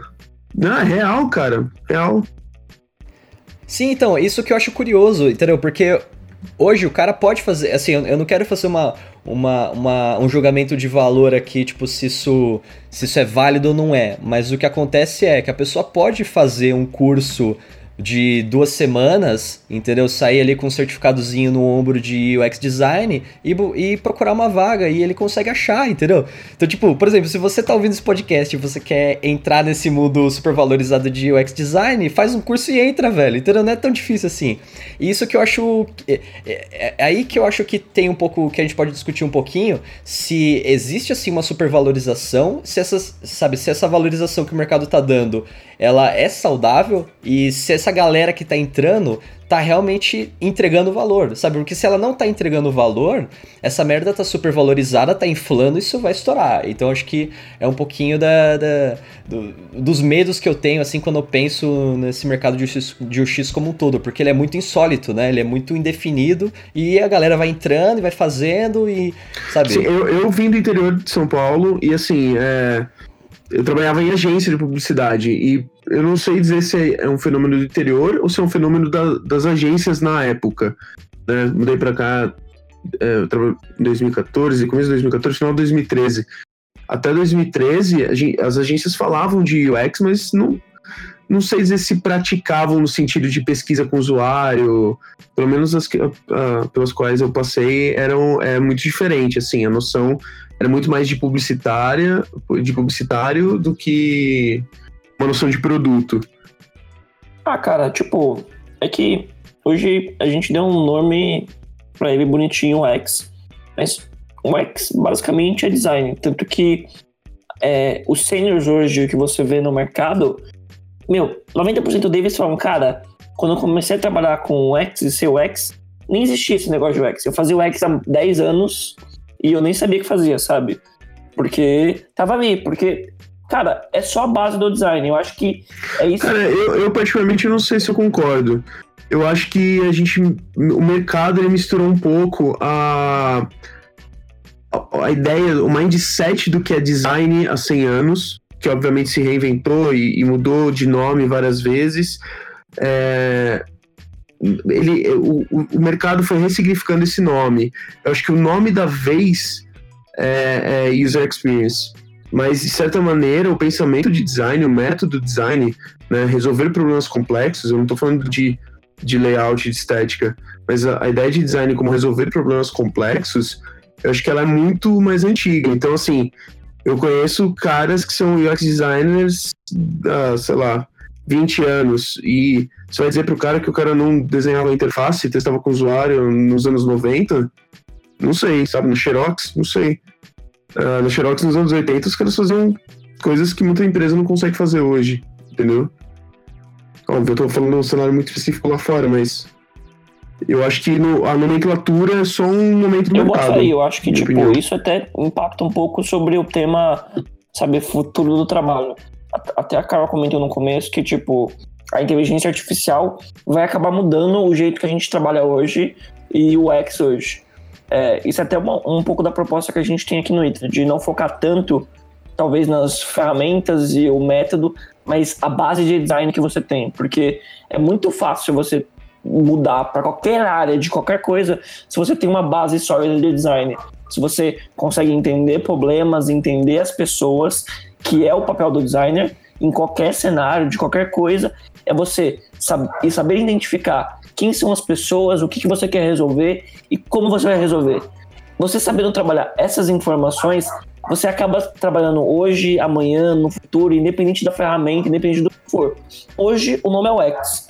Provavelmente no futuro vai ter algum outro nome e porque essa bolha vai estourar ou o mercado vai mudar, vai se adaptar e falar, cara, só ser o X não é mais suficiente, você precisa ser alguma outra coisa a mais. Porque só isso aqui já, já foi, já Não, passou. com certeza. É, tem até um, tem um ponto bem interessante que você está falando, e aí você citar inteligência artificial. É, eu tenho, o, Kiko, o Kiko tem uma proximidade mais comigo, sabe? Eu sou um dos caras que defende muito design system hoje. E uma das coisas que a gente está estudando lá na DASA, por ter um time muito forte de inteligência artificial trabalhando, é como começar a fazer interfaces inteligentes, né? E a gente já está conversando sobre qual que é o futuro do UX no momento em que eu não tenho mais o trabalho de desenhar interface, porque eu tenho uma inteligência artificial fazendo isso para mim, e que eu não tenho mais que desenhar páginas para nada, porque é tudo componentizado e, e, separado. E aí a gente começou a pensar muito sobre isso. Assim. Sim, a gente até. E eu comecei a, a viajar nesse assunto. Pensei assim, qual que é o futuro dessa área? O que, vai acontecer é, cara, Eu acho que tipo, né? a gente já chegou até a gravar um dos episódios, eu coloco o link aqui, que a gente comenta sobre um módulo que o, o Airbnb chegou a fazer de você arrastar imagens e ele já sai meio que programado e a inteligência artificial reconhece o, o que é um botão, o que é um combo, o que é isso aqui, e ele já meio que monta isso para você e já documenta e já agiliza para você, deixa tudo prontinho ali para você só aplicar no seu site com código, inclusive. Você até pula a fase de programação no futuro, sabe? E são essas pequenas coisas que vão vindo e vão ser automatizadas que vão acabar mudando as profissões e, cara, é, é, é essa manhã. O, o, diretor de arte que era diretor de arte sênior há, um bom, há uns, uns, anos atrás, hoje quer ir para o UX, beleza, você não precisa, você não tem que aprender só o UX, você precisa aprender a base de design que o UX precisa. Porque quando mudar o UX e for, sei lá, XU, é, ele vai continuar com essa mesma base, mas vai mudar as porque, cara, o jeito que a gente testa a interface, testa com o usuário, que nem o Pedro falou, desde os anos 90. Mas o jeito, o jeito que a gente faz hoje é, é, é, é a sacada, sabe? Hoje é muito mais rápido, hoje tem muito mais qualidade, a gente consegue quantificar, qualificar. E é essa manhã que a gente precisa hoje. Mas é hoje. Amanhã, provavelmente, a gente consiga testar isso com um algoritmo de inteligência artificial que mapeia os meus públicos, sabe? E talvez eu não precise mais fazer entrevistas ou testes de usabilidade. Isso no futuro bem distante, mas não sei. Mas assim, uma outra coisa que eu acho que eu, eu, eu vou ser aqui a, a, a, do diabo. Eu acabei de falar algum, tem, alguns minutos atrás, acho que bastante, que não tem o I, né, sênior no mercado. Só que aí a gente começa a fazer uma outra bolha que tá bem forte nesse momento, que é a do chatbot. E se você parar para pensar friamente no chatbot, porque foi quando eu comecei a estudar eles, né, para processo para que estava fazendo vários projetos, enfim, tem várias demandas. É, toda aquela demanda de estética, de estudar interface, de espaçamento de tipografia, de ícone, de cor, de uso de cor, cai por terra no chatbot, porque no chatbot é outra experiência que eu estou construindo, com texto, palavra, com emoji, com hashtag, é outro jeito de. E eu pensando especificamente no chatbot, não na interface conversacional de voz, que também é um outro jeito de pensar a experiência. E aí vai muito de encontro naquilo de tem uma base de design que faz com que você lide, independente do problema, seja ele qual for surgir, seja qual for a interface que a gente vai lidar num futuro próximo ou não. Ao mesmo tempo, você vai ter que a, se adequar sempre para a especificidade, para aquele momento que a sua, aquele momento que a tecnologia está lidando. E quanto mais rápido muda as coisas, mais você tem que conseguir lidar com a mudança ao mesmo tempo, porque não, você não tem tempo mais de se preparar para a mudança que está vindo. O chatbot não está vindo no futuro, ele está agora. Todo mundo já está tendo demanda de chatbot e tendo que lidar com esse novo jeito de estruturar uma conversa, um fluxo que não é mais desenhar um monte de iframe, é uma outra coisa. Um, talvez o user flow fique mais forte do que o iframe, que estava muito tempo atrás, estava bem forte também em relação à interface. Então eu acho que a base ela é super importante para que você consiga caminhar nesses mares que ficam mudando o tempo inteiro. E nesse caso do chatbot, ainda você consegue, assim, apesar de, beleza, matou a interface, conceitos de design clássicos, eles meio que vão pra vala, mas o, o, conhecimento de, de UX, ele ainda continua. Então, assim, a leitura que eu faço, até discordando um pouquinho né, dos, dos nossos amigos aí, é, assim, eu não me incomodo muito com essa questão do repertório do cara, de conhecimento, de, de design. Eu, a leitura que eu faço é que o que faz diferença mesmo, no final das contas, é a, o posicionamento do UX design, que é o posicionamento de o usuário é centrado no usuário, entendeu? O olhar centrado no usuário. Porque o grande ponto, eu acho que é o que vai mudar aqui a nossa economia daqui para frente, é uma transição que as empresas vão ver de que se elas não olharem o usuário, elas estão fodidas. Então assim, elas vão ser obrigadas como a concorrência vai estar tá fazendo isso, porque, sabe, alguns players vão estar tá entendendo esse valor e vão estar tá investindo e vão estar tá colhendo frutos, elas vão ser obrigadas a longo prazo a entrarem nesse jogo de olhar para o usuário. Elas vão ser obrigadas a fazer isso. E como isso é a alma do UX design, eu, eu vejo que esse cara, ele é o que vai fazer diferença, independente de, sabe, o futuro ser tudo chatbot e não ter interface é, design visual, você ainda mantém a questão do centrado no usuário. Mas o que eu acho que vai mudar muito, que é, é a minha visão né, da, da bolha, que talvez a gente possa pensar em outros nomes, mas é, a princípio, esse negócio da bolha, que eu acho que acontece muito hoje, que tem uma supervalorização, porque tem o desentendimento né, do, do mercado do que, que é o papel do UX design. Então, assim, a, a, as empresas estão comprando uma narrativa de que o designer, ele, é, o UX designer, ele é um super-herói. Elas estão comprando essa narrativa, elas estão comprando de outras empresas, de grandes indústrias, estão comprando do Vale do Silício, estão comprando essa narrativa. E aí o que acontece? Você vai injetando grana, entendeu? Você vai acreditando nisso, você vai supervalorizando esses profissionais, isso vai atraindo a atenção de outras pessoas, né? Tem gente que tá migrando de área porque sabe que tá mais valorizado, sabe que tá mais fácil de entrar nisso. Só que o que acontece? Essas pessoas, não necessariamente, elas estão trazendo esse valor de volta para a empresa.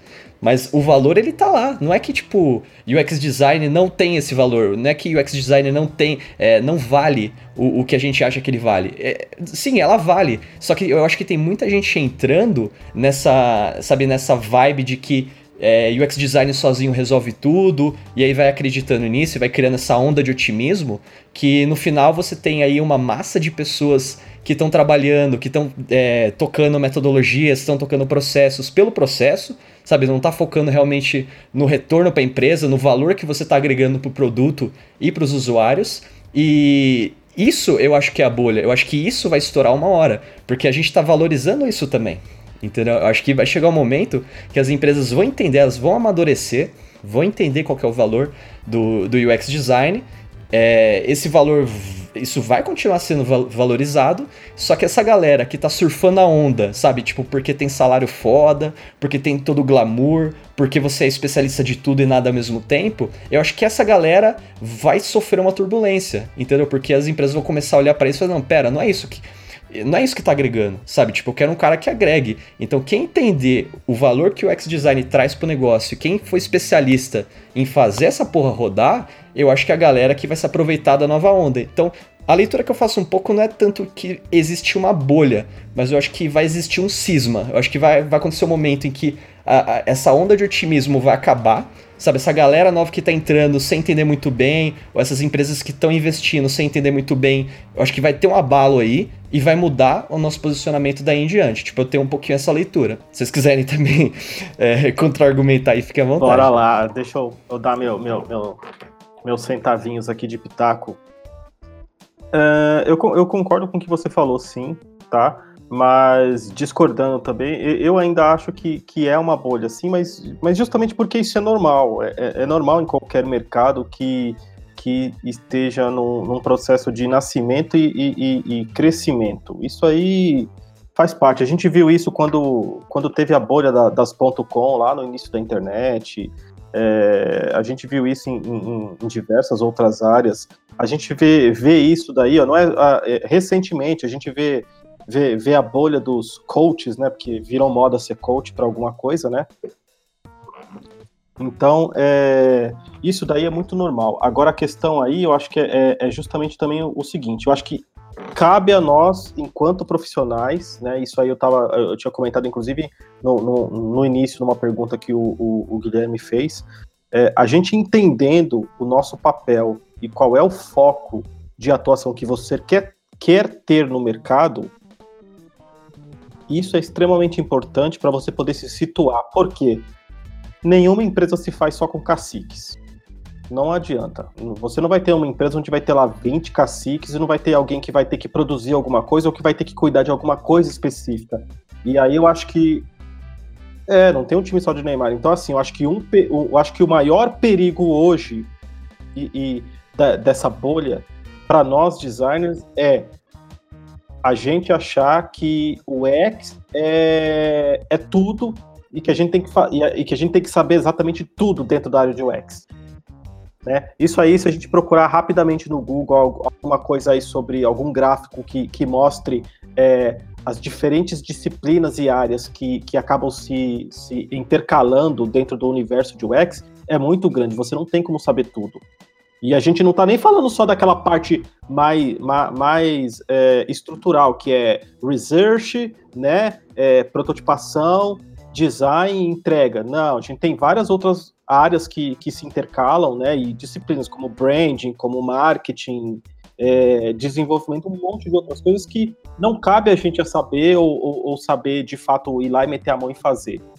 Né? Então acho que primeiro, primeiro de tudo é definir a sua atuação, definir qual é o seu foco, e aí a partir disso você começa a acompanhar o mercado e as coisas que estão acontecendo para você poder separar o joio do trigo e, e, escolher o que é que você quer se aprofundar dentro do, do, do que você se propõe a fazer, até para você saber que tipo de carreira ou, ou que direcionamento você quer ter na sua carreira ao longo dos anos, né? Porque é importante não. Assim como a, a Carla comentou, a minha, a minha carreira mesmo também, ela, ela, eu comecei produzindo interface depois que eu fui me aprofundar e ir mais para a área de criação e de design. Mas ao longo desses anos eu fui mudando e, e aprimorando, estudando outras coisas, né? Lógico, eu, me, eu ainda me considero um designer, mas tem muita coisa que eu já não faço mais, eu fazia antigamente. Por exemplo, interface, a, apesar de eu ainda mexer, mas eu mexo muito menos do que eu mexia há 10, 15 anos atrás. Né? Então acho que, que, que, vale essa pontuação aí de entender posicionamento, entender foco e, e, e olhar para o mercado a, a, fim de extrair as melhores coisas dentro do que você está se propondo a fazer ao longo da sua carreira. Aí ah, isso aí é, é, é, mais um sinal da bolha, pelo menos para é, mim. O que, assim, a, a leitura que eu faço é que o que o que vai ficar no final das contas é o, o posicionamento e o mindset de abordagem ao usuário. Então, tipo, como hoje o UX ele é um grande guarda-chuva de técnicas, de metodologias, mas sempre tentando aplicar ali, é, se beneficiar do, do aprendizado com o usuário final, trazer isso para gerar valor no negócio, tipo, isso isso eu acredito que vai continuar porque o, o, a leitura que eu faço é que essa vai ser a, o grande diferencial para as empresas daqui para frente. Tipo, eu acho que as empresas que não conseguirem se adaptar para ter essa abordagem, elas estão fadadas a, a morrerem. Tipo, a, a, leitura que eu faço é um pouco dessa. Essa. Se vai existir um cara que ele vai ser o responsável por conduzir isso, que nem está sendo hoje, com o UX designer, talvez pode ser algo que a gente pode que a gente pode discutir. Uma coisa que eu tava, que eu tava discutindo até hoje mesmo no trabalho, que eu achei engraçado, porque assim, eu tava com, com medo, sabe, de existir essa bolha especulativa, sabe, muita gente super otimista com relação ao UX design, sabe, injetando grana e, e pagando caro e, e, trazendo o designer caro pra cacete, sem necessariamente ele, ele retribuir com retorno pro, pra valor da empresa. E eu tava com medo, sabe, de chegar uma hora que as empresas se tocarem que, sabe, tipo, não basta só contratar um UX designer. Tipo, se você quiser ter esse mindset de olhar o usuário, colocar ele no centro, você vai ter que mexer no processo da empresa. Então não adianta você trazer um UX designer super saiyajin. Ele não vai resolver o problema se você não mexer na estrutura da empresa. E, e, eu tava com medo, tipo, de quando isso acontecer, você começar a cortar esses designers, sabe? Tipo, pô, na verdade eu perce... É, sabe, chegou no momento que a bolha história, a empresa percebe que, meu, eu tô pagando demais para os caras me entregarem pouco, vou sair cortando esses caras e vou reestruturar a empresa. E aí, sabe, uma galera vai começar a voltar pro mercado porque vai ficar desempregado, sabe? O, as pessoas vão estar mais maduras, vão, vão ter mais claro o que, que elas esperam de UX designer. E eu tava com um pouco de medo desse, dessa situação, sabe? Da bolha estourar desse jeito. Só que ao mesmo tempo, um dos outros pontos que apareceram nessa discussão que eu achei interessante é que é, hoje tem também um cenário de empresas que estão investindo em métodos tradicionais de, sei lá, tentar é, aquisição de, de usuários novos, sabe? O cara, em vez de pegar a grana e investir, por exemplo, em desenvolvimento do produto, ele pega essa grana e investe em publicidade e ele não consegue retornar o valor que se ele simplesmente melhorasse o produto dele. Então pode acontecer também de quando essa bolha estourar e as empresas elas amadurecerem, perceberem é, como que o X-Design pode de fato trazer valor para elas, pode acontecer também delas pensarem e falar assim, não, peraí, por que, que a gente não pega esse recurso que está sendo mal alocado e a gente não joga em, em UX design, sabe? A gente não joga nesse novo processo de colocar o usuário no centro e aí, na verdade, em vez da bolha estourar e uma galera ficar desempregada, na verdade, você vai investir mais dinheiro porque você vai estar tá mais consciente do que, que aquilo funciona, entendeu? achei também uma, uma perspectiva interessante aqui para trazer.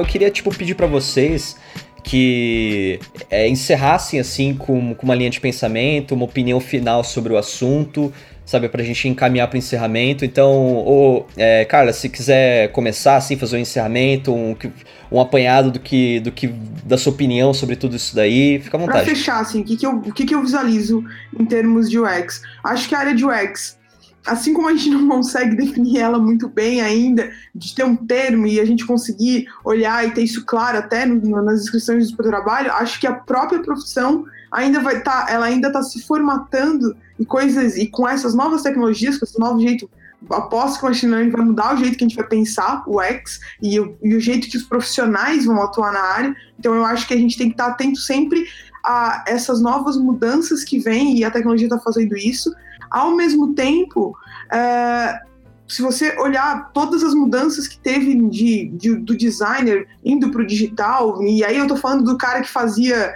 desenhava a marca na mão, e aí depois ele vai desenhar no computador, a base do design se sustenta sempre, ela sempre se mantém muito sólida, esse jeito de olhar para o usuário, entender o usuário, partir das necessidades do usuário e conseguir propor uma solução e entender um problema complexo. Então, acho que a base do design vai estar sempre aí, o jeito que os designers pensam, seja lá se a gente vai estar desenhando tela, seja lá se a gente vai estar desenhando chatbot, seja lá se a gente vai estar não desenhando porque o machine learning está pensando pela bom, gente. Deixa eu dar o meu último tutão aqui. É, é, bom, para não, não, não, tornar repetitivo, acho que servir mais como um complemento, né, em, em cima do, do, que a Carla falou, eu acho que hoje é a melhor forma da gente entender para onde que o mercado está andando e, e, como ele vai se comportar com, com essas mudanças de cargo, de nomenclatura, de, de atribuições aos profissionais de, de UX, é a gente acompanhar principalmente o, outros profissionais da área, da, da área e, e, ver como entender como é que é o dia a dia deles, né? Entender que não tem todo aquele glamour e, e, e entender de fato o que cada um está fazendo e, qual é a especialidade que cada um está fazendo, tá, tá ali atuando no dia a dia, né? Aí um exemplo prático mesmo é, meu, bora colar lá no, no X-Team Summit, porque eu acho que é uma das melhores formas de, de trocar experiência com a galera e ver o que cada o que cada está se especializando, estudando e tudo mais, e, e, e justamente para a gente aprender e entender que, meu, a gente não vai fazer nada sozinho, não dá para ser o, o, o, unicórnio, né? Eu acho que seria só isso, só. É, eu vou deixar aí também as minhas é, considerações finais. É, tem, se você colocar na, na, no Google UX Bubble, vai aparecer infindáveis artigos sobre o assunto, não só aqui no Brasil, lá fora também. Então existe sim uma discussão muito grande sobre isso. E o que eu acho bem interessante é que você vê que essa discussão tem gente que considera uma bolha, tem gente que não, tem é, pessoas falando que não sabe nem se o X é uma profissão que vai é, existir nos próximos 10 anos. Mas um, um cara deixou um, um, ponto que eu, eu lendo, eu até posso considerar colocar, que é um. Na verdade, é um daqueles sites de as pessoas põem suas perguntas e as pessoas vão dando respostas, né? E aí tem uma frase que ele colocou que eu achei importante. É, quem está pensando hoje em mudar de área seja de qualquer outra empresa, qualquer outro mercado para entrar em UX, é, apesar de ter vagas demais, tem que considerar o custo que você vai ter para aprender o trabalho de UX. É, e acho que isso é importante porque eu, eu fico pensando na, é, em pessoas que eu conheço que vieram de direito, de jornalismo e entraram na área de UX por, de uma forma ou de outra por causa do trabalho ou de uma proximidade, o quanto que elas não devem ter tido ali uma, um estudo diferenciado ou então o quanto eles não gastaram para conseguir mudar o mindset pessoal de, relação ao trabalho, né? De alguém que tem uma, uma tarefa de começo, meio e fim para alguém que tem uma tarefa que nunca termina e está sempre em constante mudança. Né? Cara, eu, eu acho que é, vou acabar sendo repetitivo, mas é, eu concordo acho que com, a conclusão de todo mundo, assim, especialmente com o que a Carla falou, eu acho que Uh, o, o, design ele é, um, ele é um mindset. O design é feito para. O design é uma ferramenta para resolver problemas complexos. E esse eu acho que é o alicerce, seja a palavra que estiver usando no hype, seja qual for a sua a especialidade que você que você seja apaixonado e que você queira focar, ou as especialidades, mas uh, no, no, no final acho que o, alicerce, eu sinto muita gente também entrando na área com sem as, sem as bases do, do mindset, assim. Muito método, muito canvas e pouco. E, e pouco mindset, sim. Ficar repetindo a palavra mindset, mindset, mindset. Ah, cara, eu acho que. É, é, uma discussão um pouco complicada, porque envolve um pouco de futuro, sabe? E é difícil prever o que vai acontecer nesse mundo louco que muda a cada seis meses, assim. Então, a cada seis meses, caramba, né? Agora muda, toda semana sai uma coisa que pode tanto estourar essa bolha quanto roubar nossos empregos. E, e, cara, tirando disso, eu acho que o que vale é a gente pensar que essa responsabilidade ela tem que ser um pouco dividida sobre como o X está sendo tratado hoje. É, a, as empresas têm um tem parte de culpa porque elas não conseguem entender o que, que é o X, o, o para que, que eu preciso e se eu preciso. Ela só vai, vê que tá na moda e que é uma coisa cara e que eles precisam e eles acabam chamando a, a galera com uma porrada de requisitos, querendo que o X resolva a vida dele inteira.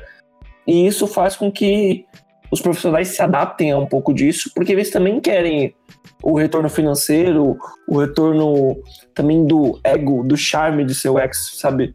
É, é, existe muito esse charme. Cara, eu sou UX designer, sabe? É muito mais bonito do que você falar que é designer. E, e, e esses são os pequenos pontos que acabam contribuindo para tudo isso. E fora a empolgação da galera, cara. Eu acho que a mensagem que fica aí é busquem conhecimento, vão entender o que é o X, para que, que serve e se você acha que o X é só digital, você já está começando com um pensamento errado. O X é experiência, é experiência com o produto em si. E é isso. Eu, eu faria só um, um adendo aqui ao, a, a, fala do Dodô, tipo, eu acho que no caso o ouvinte, se ele está entrando na área, ele está começando agora, eu acredito que vai ter um, um movimento de, de mercado em breve, tipo, acho que esse essa loucura que a gente está vivendo hoje, sabe? Essa bonança, ela, eu não sei se ela vai durar tanto tempo dessa forma, mas eu acredito que se a pessoa ela manter claro é, e, e, perseguir o retorno que ela está trazendo, sabe? Qual que é o valor da experiência de usuário, sabe? Ela entender é, como que o como que a aplicação de UX ela consegue trazer retorno para a empresa, como que aquilo é estratégico. Acho que se ela focar nesse ponto, ela vai conseguir se manter tranquila, sabe? Não, se, se existir uma bolha, essa bolha estourar, acho que é isso que vai manter as pessoas no lugar, sabe? Elas estarem focadas no resultado que elas estão trazendo, no valor que elas agregam. Agora, se ficar nessa de, pô, vou fazer um curso lá e aprendi tal processo, aprendi tal metodologia, aprendi tal dinâmica e tô aplicando isso, tô fazendo teste, mas nem sei porque que eu tô testando, tô fazendo pesquisa, mas nem sei porque eu tô pesquisando. Sabe, se, se ficar nessa, nesse nesse fuzuê de, sabe, das técnicas pelas técnicas, do, do X pelo X, eu acho que é, é se, se a pessoa tiver nessa, nessa pegada, ela vai ter alguns problemas para se manter depois. Agora, se ela tiver preocupada ali com o valor que ela tá trazendo, sabe, com com, com o objetivo por trás ali do, do X, como que aquilo agrega para o negócio, eu acho que ela sempre vai encontrar lugar para trabalhar, porque as empresas elas vão precisar cada vez mais desse tipo de postura. Mas enfim, é, esse aqui é meu, meu, minha conclusão aqui para fechar as conclusões. Gostei demais aqui da, da opinião de, de cada um de vocês. É, que, que, que discussão mamilos. Que saudade de ter esse tipo de, de conversa aqui. Tô muito feliz.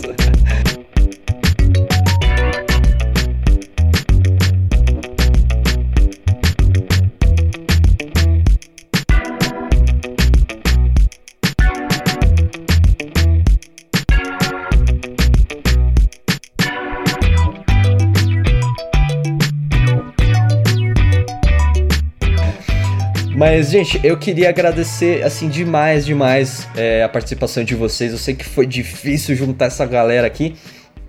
Então, vamos começar. É, Pedro, é, se você quiser aí dar um, dar um alô final pra galera, é, deixar um contatinho seu, fica à vontade aí pra se despedir da, do, Putz, dos eu- ouvintes. Meu recado final, um, é, aproveitando uma coisa que tem acontecido recentemente, ah, não adianta a gente falar tudo de como ser um profissional e blá blá blá blá.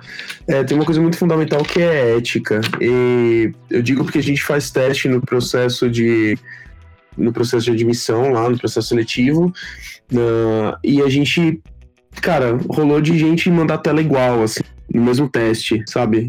De- Teste de UX, como que você e seu coleguinha que você não conhece, supostamente, mandam o mesmo resultado.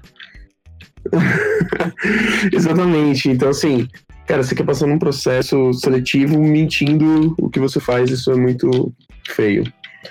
Para qualquer profissão, não só UX.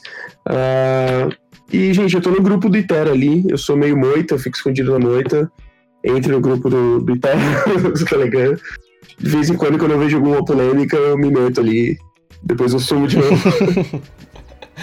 Fechou.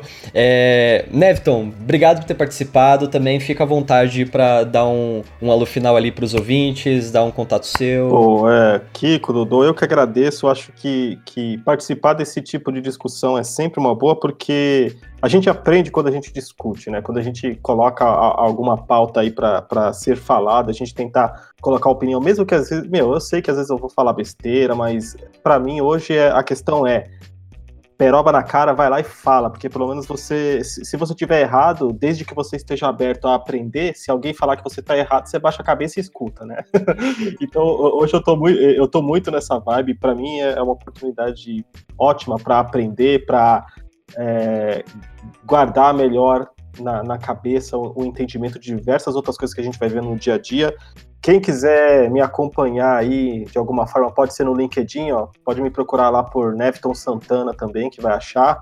É, e eu vou convidar também para acompanharem o, o blog do coletivo O X. Né? A gente tá, tá, tá sempre publicando alguns conteúdos lá e, e, e já de antemão também agora a gente vai ter o próximo o Xpeer, né? Junto com a galera aí do Iter Ideia. E para outubro já vão reservando aí a agenda, porque a gente está prevendo aí no dia 24 de outubro a gente tem mais um evento do Coletivo X, a gente só está agora é, é, alinhando para ver qual, qual, vai ser a pauta, a pauta e quem que a gente vai trazer para bater um papo com a gente, tá? Mas aí já vai ser, o, o local a gente já, já tá fechando, vai ser no, na WeWork, ali da Avenida Angélica, em São Paulo, um lugar de fácil acesso, pertinho ali da Paulista. E vamos que vamos. E que sempre que precisarem aí e quiserem me convidar, eu, eu estou me convidando para os próximos, podem me convidar. e meu evento do Coletivo X é muito legal mesmo, sem sacanagem. Então fique, fique atento aí, participar. É, Carla, meu, muito obrigado aqui por ter participado. Adorei, assim, é, seus comentários e também se, é, se, quiser participar de próximos, a porta tá aberta, tá? Fica à vontade aí para dar o seu jabá, deixar seu contato, um alô final pros, pros ouvintes, o espaço é seu, tá bom? É, foi o que eu falei para vocês. Sempre que tiver uma, um convite, me faz, que se tiver agenda, eu tô aqui, entendeu? Porque eu acho que a, a coisa mais legal que você pode fazer como profissional é ouvir os outros e contribuir um pouquinho e construir em cima disso. Eu acho que é por isso que eu sempre tenho, que eu tenho a possibilidade de participar da comunidade presencial, podcast, texto. Eu tento, às vezes não dá tempo, mas eu sempre tento e tento participar para poder estar tá envolvido e entender o que, que a gente tem que, como é que a gente vai construir esse, essa cultura de UX e como é que a gente vai construir a nossa própria comunidade de profissionais, assim. Então, eu acho que isso é bem importante. E para quem quiser me acompanhar nas redes sociais, porque eu sou muito profissional, então em qualquer uma das redes sociais que vocês querem me achar, e quando eu digo que eu sou profissional, é do Pokémon ao LinkedIn, em qualquer uma, é Carla Debona, qualquer uma. Se você me mandar o Gmail, é Carla Debona também. Então, qualquer rede social vai estar tá lá. Não roubem o Carla Debona de mim. E era isso. Se você quiser me achar, trocar uma ideia, estamos aí. Guilherme, obrigado por ter participado. É, também, se quiser deixar um contato aí, algum jabazinho, é, alguma informação para os ouvintes, né, para finalizar aqui, fica à vontade. Ah, show. Bom, primeiro eu quero agradecer aí, Kiko, que você teve uma paciência divina comigo, né? Até pelo. Eu quase. Eu já tinha confirmado, aí desmarquei hoje de manhã. E aí você mandou uma mensagem para mim na, na, sorte eu consegui chegar aqui para participar. É, para quem quiser me seguir, recomendo o LinkedIn, porque é onde eu sou mais ativo na parte profissional. O meu Facebook é um caos de porcaria, então, a menos que você gosta de meme, não, não me siga lá. Se você gosta de meme, pode me seguir no Facebook. É, eu não tenho Twitter. É, vou deixar um jabá rápido. É, no UX Team Summit vai ter uma palestra minha. Quem quiser ir lá pra, só para me assistir, vou ficar muito grato, mas aproveite também os outros conteúdos. E no final de novembro vai ter. Não, no mês de novembro vai ter um workshop sobre design system. Também comigo. E deixa aí para quem quiser participar. É, acho que é isso. E vou deixar só mais uma última coisa, que é o meu, o meu livro de cabeceira, que muita gente não conhece. E é um livro que eu acho sensacional, porque ele é de 98 e ele já falava da indústria da experiência do usuário. Ele chama The Experience Economy. Ele é um livro escrito por dois economistas que fizeram um estudo sobre como seria a próxima economia é, depois da economia agrária, da economia industrial, e da economia de serviços, e eles fizeram um livro falando do que seria a experiência de economia, a economia de experiência, onde os negócios seriam voltados à experiência do consumidor. E é um livro sensacional para quem quer é, imaginar o futuro olhando pelo viés da economia. Beleza. Só lembrando, os, os links que o Gui comentou agora, eu vou pôr no post, então vocês podem ver lá. É, entre em contato com a gente, siga a gente nas redes, é Iteridem todas, tem no Medium, tem no Facebook, tem no Twitter. A gente tá sempre conversando por lá. Fala, ah, não, eu gosto de e-mail. iterideias.gmail.com iterideias.gmail.com Vamos continuar esse papo, esse papo foi muito bom, eu adorei, agradeço demais vocês que tiveram a paciência de organizar tudo certinho, a agenda de vocês para gravar com a gente. O programa ficou muito bom, assim, agradeço de verdade. E você comentou aí da, do, dos, dos, contatos, né? Se o cara quiser mandar um telegrama também, tem Telegram. Então a gente tá tudo aberto aí. Grupo do Telegram, fiquem à vontade. E, o Xbeer, dia 20 de setembro, hein? Então fique esperto aí que a gente vai estar tá lá. É só, só colar e trocar ideia. A gente é bem aberto. É isso aí. E é isso, meu. Agradeço demais você, ouvinte, que escutou a gente até agora. Espero que isso tenha ajudado você a ter um, uma visão um pouquinho diferente, é um pouquinho mais crítica, ou visto é, a questão do mercado de justiça de uma forma um pouco, é, um pouco mais ampla agora, né? Seja você já atuando no mercado ou você pensando em, em migrar. Espero que tenha ajudado você aí nessa, nessa trajetória. Agradeço muito sua atenção e um abraço até a próxima, daqui da duas semanas, né? É isso aí. Então, um abraço. Até mais. Tchau, tchau. Até mais. Tchau, tchau.